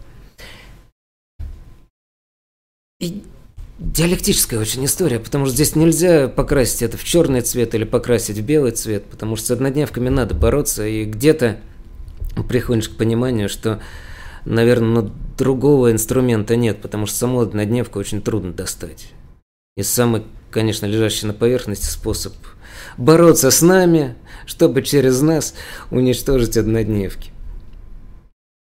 Но, разумеется, хотите победить колорадского жука, сожгите всю картошку на своем участке. Вот, прощай, колорадский жук. Так и тут. А что нас завело на эти рассуждения о колорадском жуке? Я уже не помню. Чем отличается сфера деятельности отделов налогового консультирования компании «Большой четверки» от, например, Пепеляев Group? Если вообще отличается... Наверное, не отличается, но большой четверке, может быть, иногда такие массовые технологические вещи удаются лучше, потому что их просто физически больше людей. Ну, то есть большая четверка может хорошо потянуть там массовую декларационную кампанию или Большая четверка, наверное, может лучше нас потянуть трансферное ценообразование, потому что тоже такая вещь, требующая именно большого количества работы персонала, который не обязательно должен быть суперквалифицированным. Поэтому тут да, тут удача будет на стороне больших батальонов. Как вы, ой, тоже славненький вопрос, как вы относитесь к установлению налога для самозанятых граждан? Пока вот не знаю. Пока не знаю. Мне нравилась предыдущая технология, честно говоря. Предыдущая технология строилась на том, что на некоторые доходы проще забить, чем пытаться их администрировать и привлекать к налогообложению.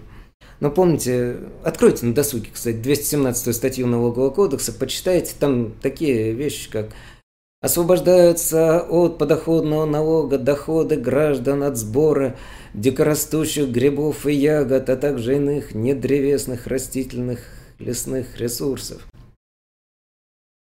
Это не просто льгота. Это как раз констатация того, что некоторые доходы настолько малы, что пытаться их администрировать, учитывать, наказывать за уклонение от налогообложения этих доходов, овчина выделки не стоит. Не нужно соберем копейку, а денег затратим на их администрирование на руки. Но поскольку мы живем в эпоху цифровой экономики и в эпоху цифровизации, а получается, что вроде можно достаточно дешево всю эту мелочевку проадминистрировать. Эта идея налога на самозанятых, она не столько в налоге на самозанятых, сколько в цифровизации и в автоматизации учета. Насколько я понял идею этого налога, там все-таки человек ставится на учет, и достаточно без участия человека дальше все происходит. Ты оказал кому-то услугу, пробил кассовый чек, информация улетела в налоговую службу, потом тебе автоматически генерируется квиточек на оплату, и даже автоматически может списаться с твоего счета. То есть вся эта штука работает и летает без всякого участия человека. То есть мы можем всю эту мелочевку, всех этих самозанятых действительно привлекать к налогообложению.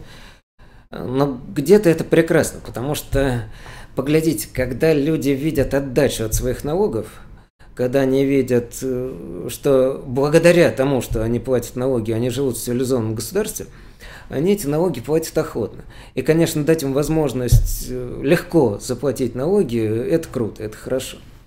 Вот. Если же это выродится, знаете, в кампанию образца 1983-84 года борьбы с нетрудовыми доходами, когда ловили этих несчастных бабок, пытавшихся продать э, яблочки со своего сада и огурчики со своего огорода, вот это будет ерунда. Поэтому посмотрим, во что это выльется.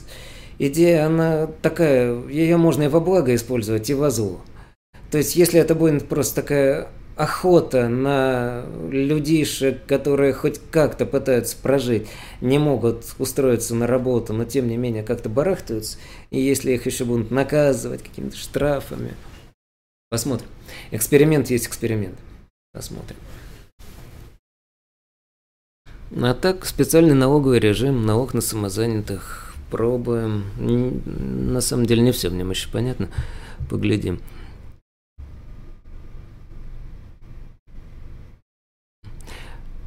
Вот. Иван Владимирович, насколько я знаю, С.Г. Пепеляев преподавал на юрфаке достаточно долгое время. Он не планирует возвращения в каком-либо качестве. Уважаемые товарищи студенты, С.Г. Пепеляев, небезызвестный, тратил кучу времени. Выкрыживал это время, чтобы сходить на факультет и пытаться вести занятия. Получая в обмен – то, что большая часть групп не являлась. Та часть групп, которая приходила, не особо его слушала. И вообще людям было совершенно наплевать. Мы выкрыживаем время, пытаемся поделиться своими знаниями, но время от времени, да, действительно возникает вопрос, а зачем мы это делаем и нужно ли это кому-нибудь. Не все устроены так счастливо, как я. Мне, например, абсолютно все равно. Мне в кайф вести занятия. И меня не волнует, в кайф вам меня слушать или не в кайф. Вот, я, я пришел и гружу вас. Убежали из аудитории, молодцы. Налили кофе, вернулись обратно, но вдвойне молодцы, я рад вас видеть. Такая история. Вот. А Сергей Геннадьевич был очень расстроен тем, как э, студенты относились к занятиям, к обалдеванию знаниями. Поэтому, скорее всего, мы его обратно на факультет не заманиваем, хотя очень хотим его обратно на факультет заманить. Было бы здорово. Было бы здорово, потому что, ну, налоговая магистратура юрфака МГУ без Пепеляева, конечно, немножечко проигрывает. Это было бы мощнее с ним. Но как-то студенты его должны заманить. Надо камлать, заклинать. Вот классный вопрос, я на него отвечу не знаю. Как вы относитесь к экспериментам в некоторых странах по установлению безусловного базового дохода для неработающих граждан? Вот, пока никак не отношусь, не знаю. Не знаю, сложный вопрос. Интересный новый бюджетный расход. Как раз к той истории о перераспределительной функции финансов. То есть мы изымаем с помощью прогрессивной шкалы налогообложения как бы избыток дохода у очень богатых людей и потом перераспределяем в пользу бедных. Вот. Но бедным мы, правда, даем возможность в этом случае наслаждаться своей бедностью, тем, кто... Мы как бы не заставляем работать, но, может, и не надо никого заставлять. Видите, мы здесь сваливаемся из правовой плоскости уже, наверное, в моральную. Мы, как юристы, должны рассуждать о правах и обязанностях. Как, как технически это обустроить, мы с вами понимаем. Я как специалист по бюджетному праву, в принципе, могу там сконструировать, э, как устроить систему таких пособий. А надо оно или не надо, это уже не наше собачье дело. Мы как юристы предлагаем какой-то инструментарий.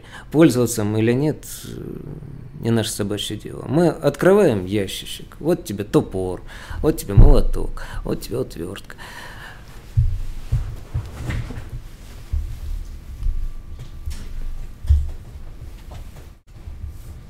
Что-нибудь из другого кармана попробуем. Ой, ткнул пальцем наугад. и попал в вопрос, чего не хватает отечественному правосудию. Ну вот чего не хватает отечественному правосудию? Я не знаю, чего не хватает.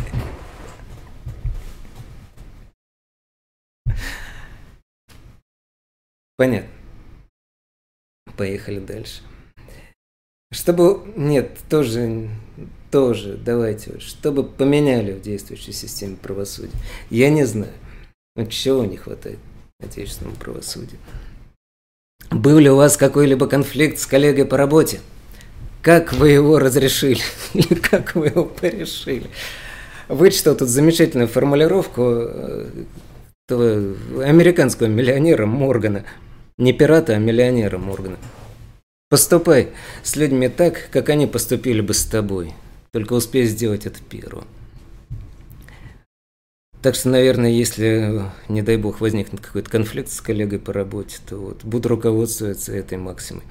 Да нет, конфликты на то и конфликты, чтобы их не допускать, сглаживать каким-то образом. В какой стране вы хотели бы жить? В России, иначе я бы отсюда сбежал, если бы я здесь не хотел жить. А вот видите, Сижу, что-то рассказываю. Здесь хорошо, уютно.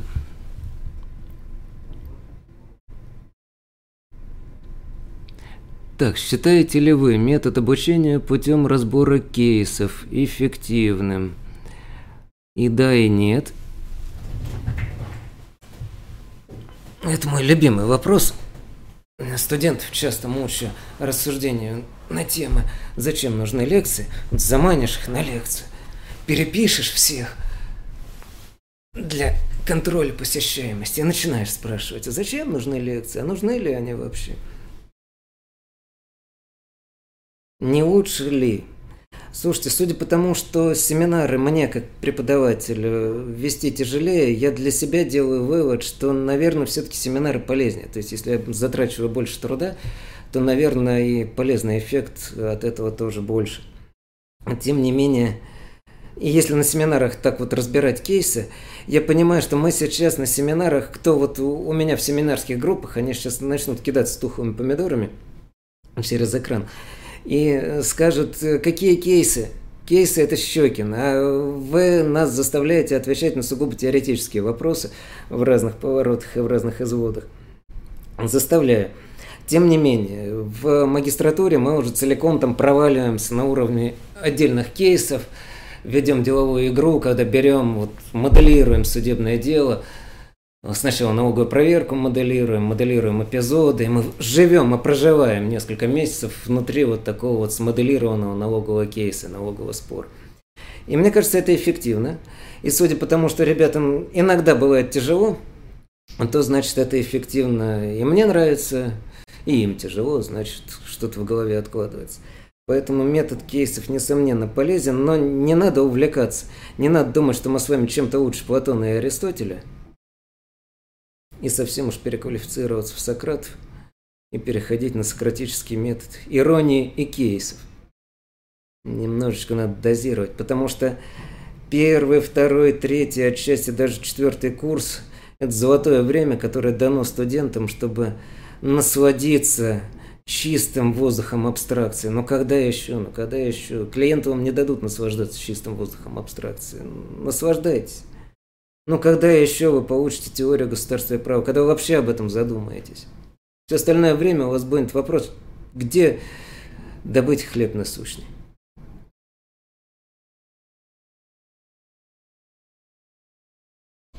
Я пропустил из вот этого листочка какой-то один интересный вопрос. Сейчас чуть-чуть перемотаю назад. Пошоршу бумагой. А, во. В настоящий момент существует очень много юридических конкурсов для студентов, в том числе игровых судебных процессов. Как вы считаете, положительная ли это тенденция или это отвлекает от учебы? Тенденция абсолютно положительная. От учебы, конечно, Иногда отвлекаться надо. Не чем тупо идти бухать. Лучше, конечно, сходить на конкурс. Чему-нибудь получить. В жизни обязательно пригодится. Любая практика – это, конечно, прекрасно. Не в ущерб теории, но нужно, нужно, нужно. Хотя, конечно, это комичная ситуация, когда люди пропускают деловую игру в магистратуре ради деловой игры на каком-то внешнем конкурсе. С другой стороны, ну, конечно, там, если ты выиграл на внешнем конкурсе, ты потом похвастаешься будущему работодателю. А занятиями в магистратуре ты же не похвастаешься. Но, правда, бывают такие кислые случаи, когда твой препод в магистратуре и твой работодатель совпадают в одном лице. Тут уже, да, тут приходится какую-то более изощренную тактику выбирать.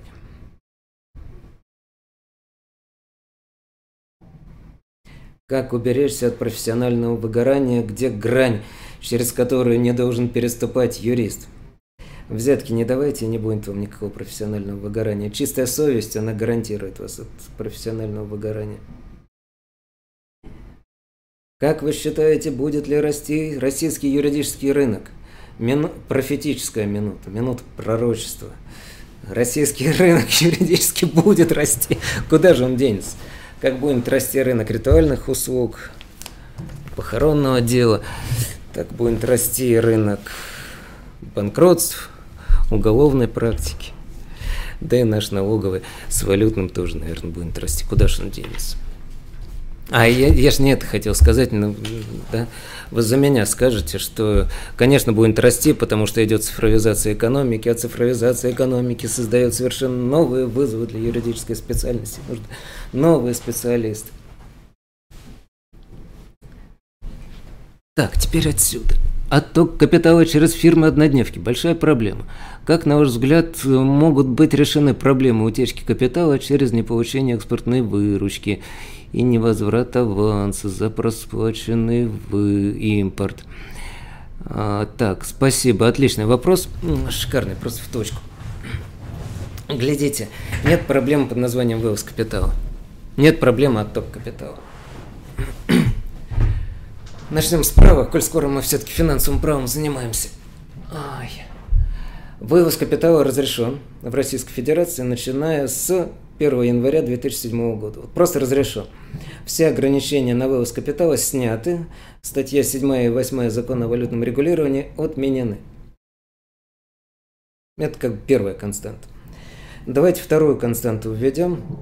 В странах ОСР в 1961 году приняли кодекс либерализации операций движения капитала – смысл которого тоже сводится к тому, что страны ОСР отказываются от ограничений на движение капитала, в том числе на пресловутый вывоз капитала, потому что эти ограничения неэффективны. Открытая система движения капитала дает больше благ, чем умозрительные блага, которые можно извлечь из ограничений на движение капитала и попыток защищать национальный валютный защищать локальный валютный рынок от каких-то гипотетических там адских спекулятивных капита, э, движений капитала. То же, о чем вы спрашиваете в вопросе, называется не отток капитала.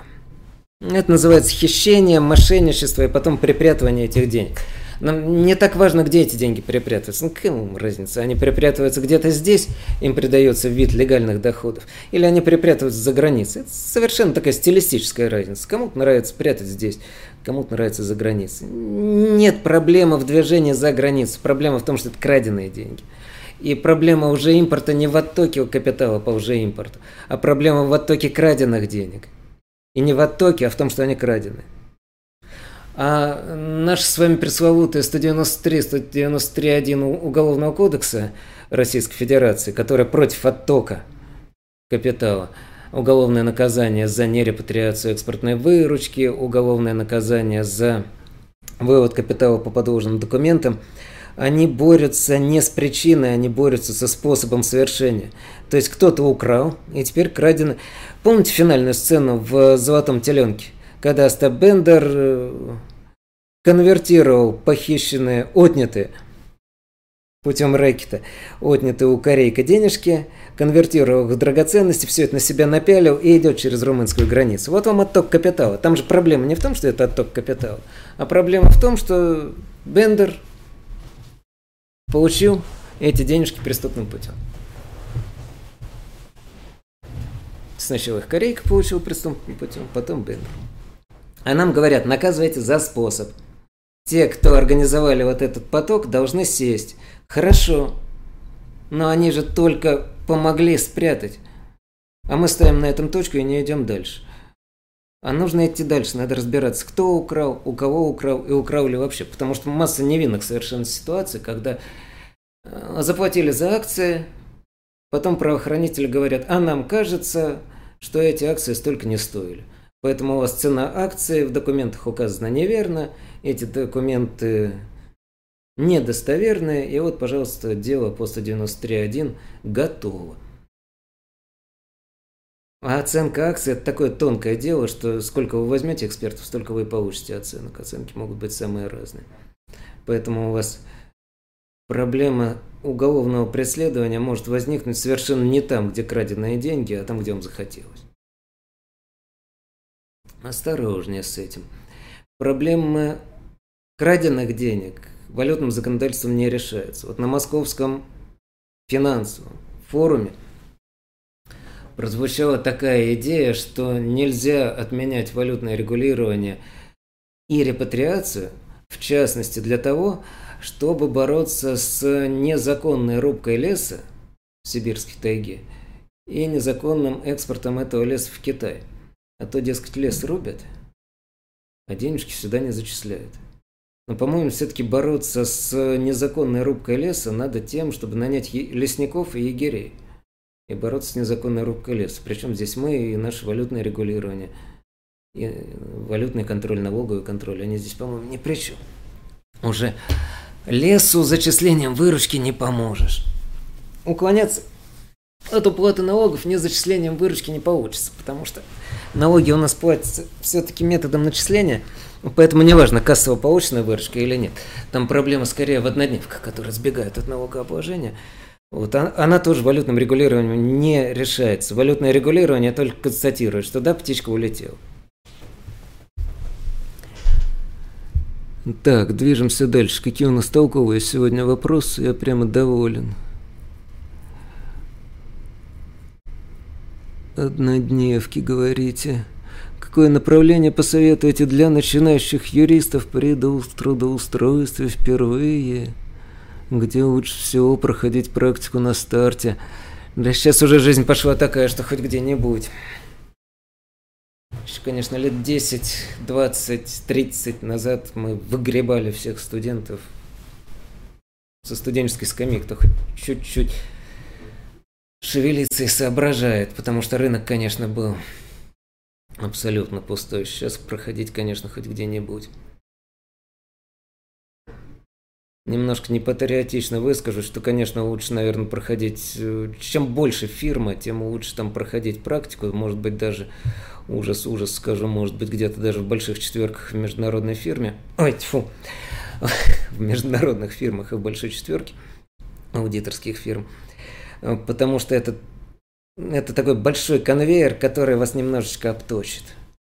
После уйти в какую-то более такую фирму локальную, более заточенную под российский рынок вы всегда можете, но у вас все равно этот вот международный стиль мышления должен остаться.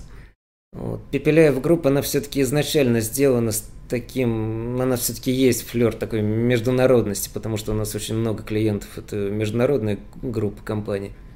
Это мы на самом деле по стилистике работы от большой четверки, от международных фирм не сильно отличаемся. Мы единственное, что вот внутреннюю переписку на английском не ведем, вот, ну, чуть меньше маразма. Поехали дальше. Как сохраняете высокую работоспособность? Да кто ж вам сказал, что я ее сохраняю? Давно уже утратил.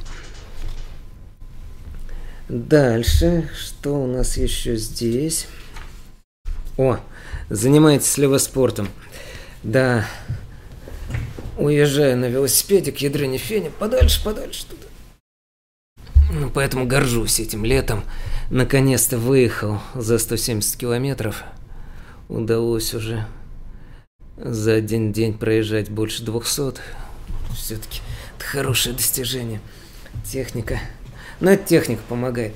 Если бы не современная техника, то и налоговая фирма однодневки не могла бы ловить, и мы, велосипедисты, не могли бы в легкую такие расстояния проезжать. Что думаете о расформировании вверху высшего арбитражного суда? А, чертовски жалко высший арбитражный суд, его, конечно, не хватает. Это да, это жаль.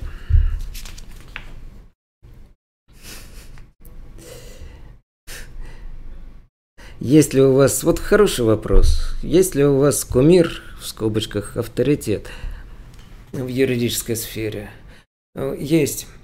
Сергей Иванович Пепеляев. Когда он пришел к нам вести финансовое право, это, это несомненно, тут сразу было понятно. Сразу было понятно, что есть чему поучиться, хотелось сразу поработать, удалось пристроиться, поработать, и как-то вот так зацепился и работаю. Поэтому на Сергея Геннадьевича, конечно, ориентируясь на его стилистику, как можно сохранять, с одной стороны, бизнесовый подход и в то же время очень человечный такой подход к клиенту.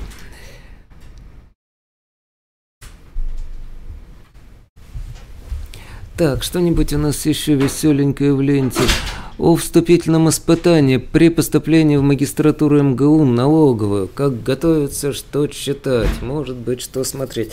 Слушайте, у нас есть волшебная книга, в которую мы вложили на самом деле много труда, хотя выглядит она абсолютно не пафосно. Называется «Практикум по финансовому праву» всего-навсего. Это раз. Потому что там неплохие списочки литературы, неплохие списки вопросов. Вот, и кирпич. С кирпича начинаем, потому что магистратура налоговая, конечно,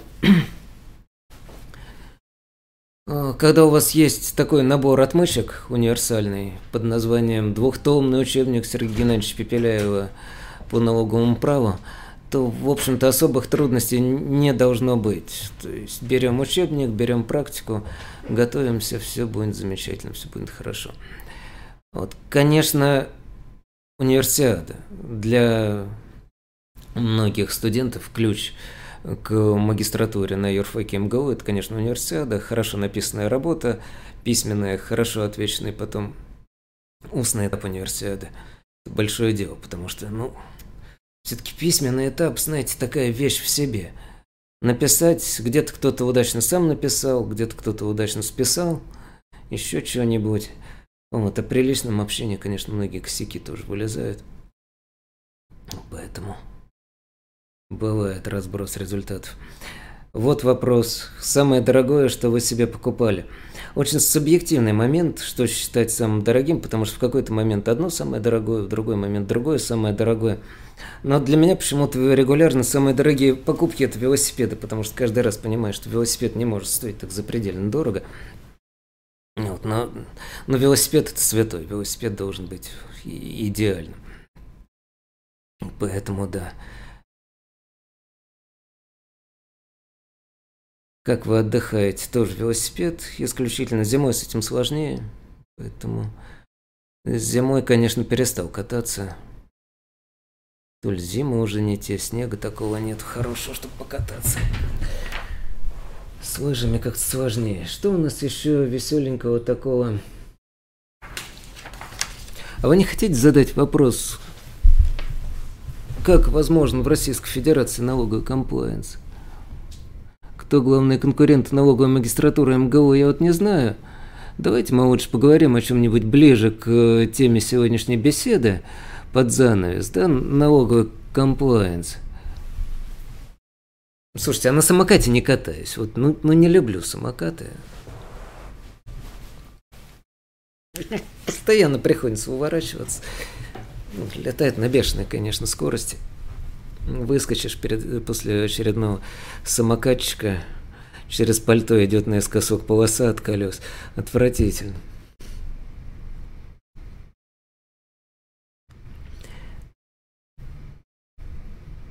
Под занавес. Давайте зададимся таким любопытным вопросом. Налоговый комплайенс. Вот не кажется ли вам странным такое представление о налоговых отношениях, что это высококонфликтные отношения? А с какого перепуга они высококонфликтные? Почему вдруг мы мыслим в такой парадигме мультика «Ну погоди», что налогоплательщики зайцы, которые постоянно убегают от волка, нет, не то чтобы это зайцы, которые жаждали, чтобы волк их сожрал, такого тоже не будет. Но давайте не будем вообще вот в этой заячьей волчьей парадигме смотреть на налоговые отношения. Потому что для нас с вами платить налоги цивилизованному государству – это, в общем-то, крутая вещь. Мы так участвуем в общественной жизни. Наиболее простой, самый удобный способ финансировать общие нужды, общее благо. Поэтому, по идее, при нормально выстроенной налоговой и бюджетной системе не должно быть высокой конфликтности в налоговых отношениях. И тогда возникает тема с налоговым комплайенсом, когда люди, кто-то из э, конформизма, кто-то из э, искреннего желания платить налоги, кто-то из желания конформистского такого не связываться с налоговыми органами, начинают сами целенаправленно организовывать свою деятельность так, чтобы максимально точно платить налоги, находить какие-то моменты риска. И тут мы упираемся в то, что уже вскользь сегодня затронули, такую объективно присущую нормам налогового права неопределенность. В некоторых случаях мы просто не знаем, как оно должно быть правильно. Вот у нас есть некая норма, а мы не знаем, как ее правильно применить. Мы искренне хотим ее применить правильно, но не знаем. Как?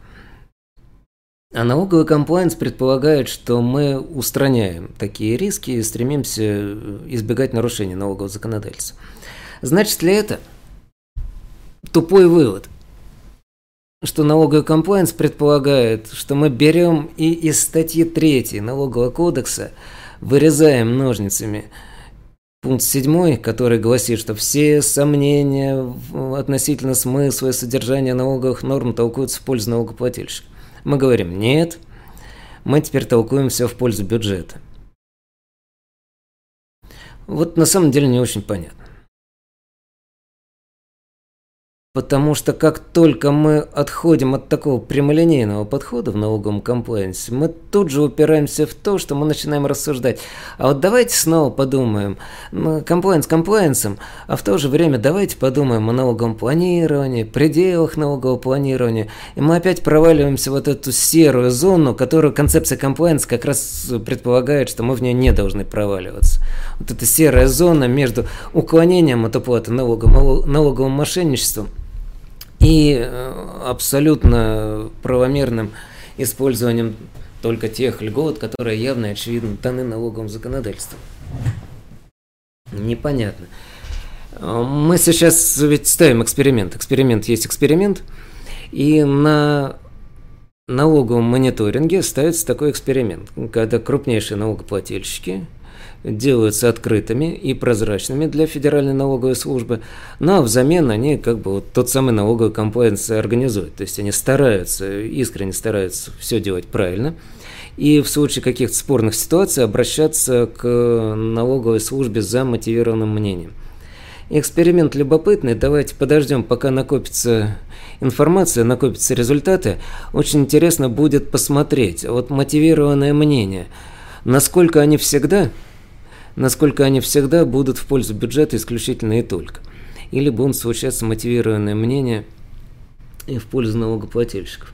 Поглядим, сейчас просто слишком мало материалов, чтобы приходить к каким-то выводам. И под занавес, еще там был хороший вопросик, я его сгоряча пропустил. Вы спрашивали как раз, что почему налоговое бремя такое большое, хотя, казалось бы, номинальные ставки низкие, и что налоги на бизнес все добавляются и добавляются. Тут есть некоторый журналистский трюк. Или адвокатский трюк, или еще угодно трюк. Иногда хорошо, что налогов становится больше. Не пугайтесь, у нас просто идет очень славный такой процесс кодификации налогового законодательства. Если животное выглядит как собака, лает как собака и кусается как собака, то перед вами собака. Это я не про себя говорю, это не автопортрет. Это я говорю о том, что если у налога есть все признаки налога, то это и есть налог. То есть, если некое взимание публично-правовое обязательное, оно обязательно, и оно для вас индивидуально безвозмездно, или у него возмездность прослеживается лично для вас, прослеживается очень-очень туманно, то это налог. И место ему в налоговом кодексе. Поэтому всевозможные утилизационные сборы, за загрязнение окружающей среды, все вот эти вот пар, парафискальные платежи, квазиналоговые платежи, иные фискальные платежи. Их не один, не два, не три. Вы их название не заучите, потому что их около 200. И их постепенно кодифицируют и загоняют в налоговый кодекс. А чтобы их кодифицировать, их, увы, приходится называть налогами, приходится называть вещи своими именами. Поэтому номинально у нас налогов становится больше, а на самом деле их становится меньше – потому что часть их платежей при кодификации неизбежно будет укрупняться, что-то из них будет отменяться.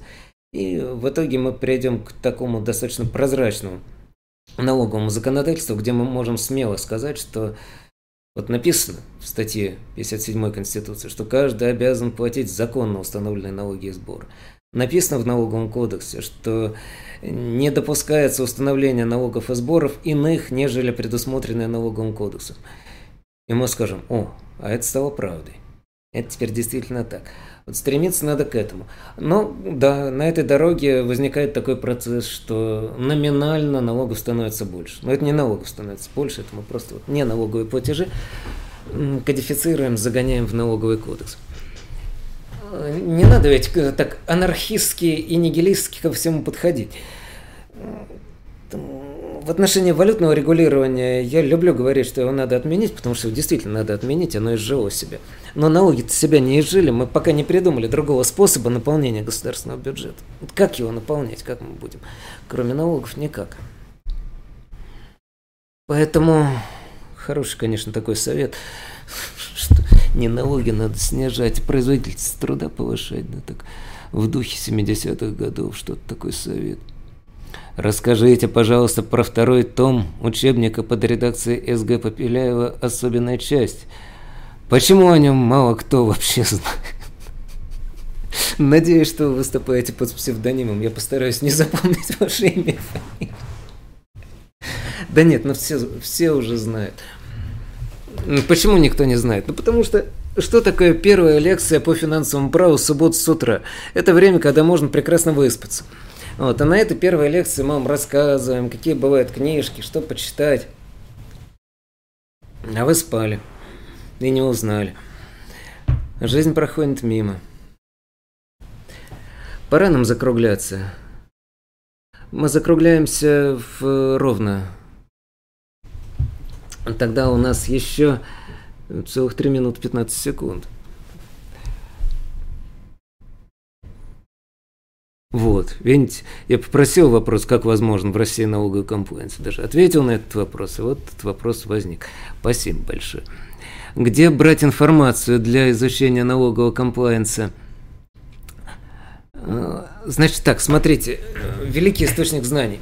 Помимо кирпича, помимо кирпича, есть еще одна хорошая штука, журнал «Налоговед» журнал «Налоговед». Там публикуется... Вы не воспринимаете журнал «Налоговед» как такую, знаете, окопную правду, э, которая издается как такая полковая многотиражка Пепеляев групп.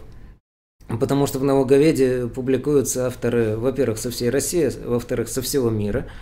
Там публикуются и консультанты, и налоговики, и представители государственных органов. Там интервью постоянно с судьями, с э, чиновниками налоговой службы, не только российской, не только федеральной налоговой службы. И там много научных статей, потому что налоговед все-таки журнал не развлекательный, это журнал научный. И там хороший все-таки научный стандарт статей со ссылочками, все как положено. Поэтому давайте туда. Там по комплайенсу огромное количество статей. И по ссылочкам вы перейдете, разойдетесь сразу увидите много информации. Так что хороший вопрос такой общеобразовательный. Так, как вы считаете, каким образом повлияет цифровизация интернет вещей на налогообложение?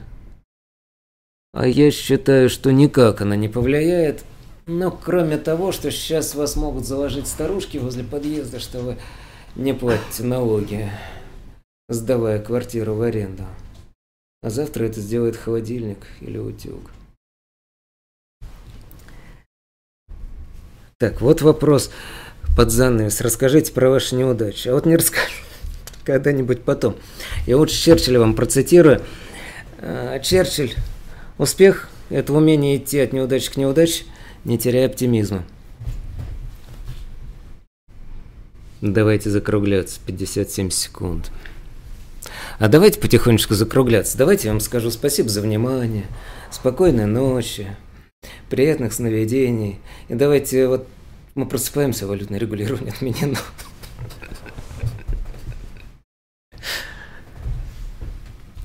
Финишируем.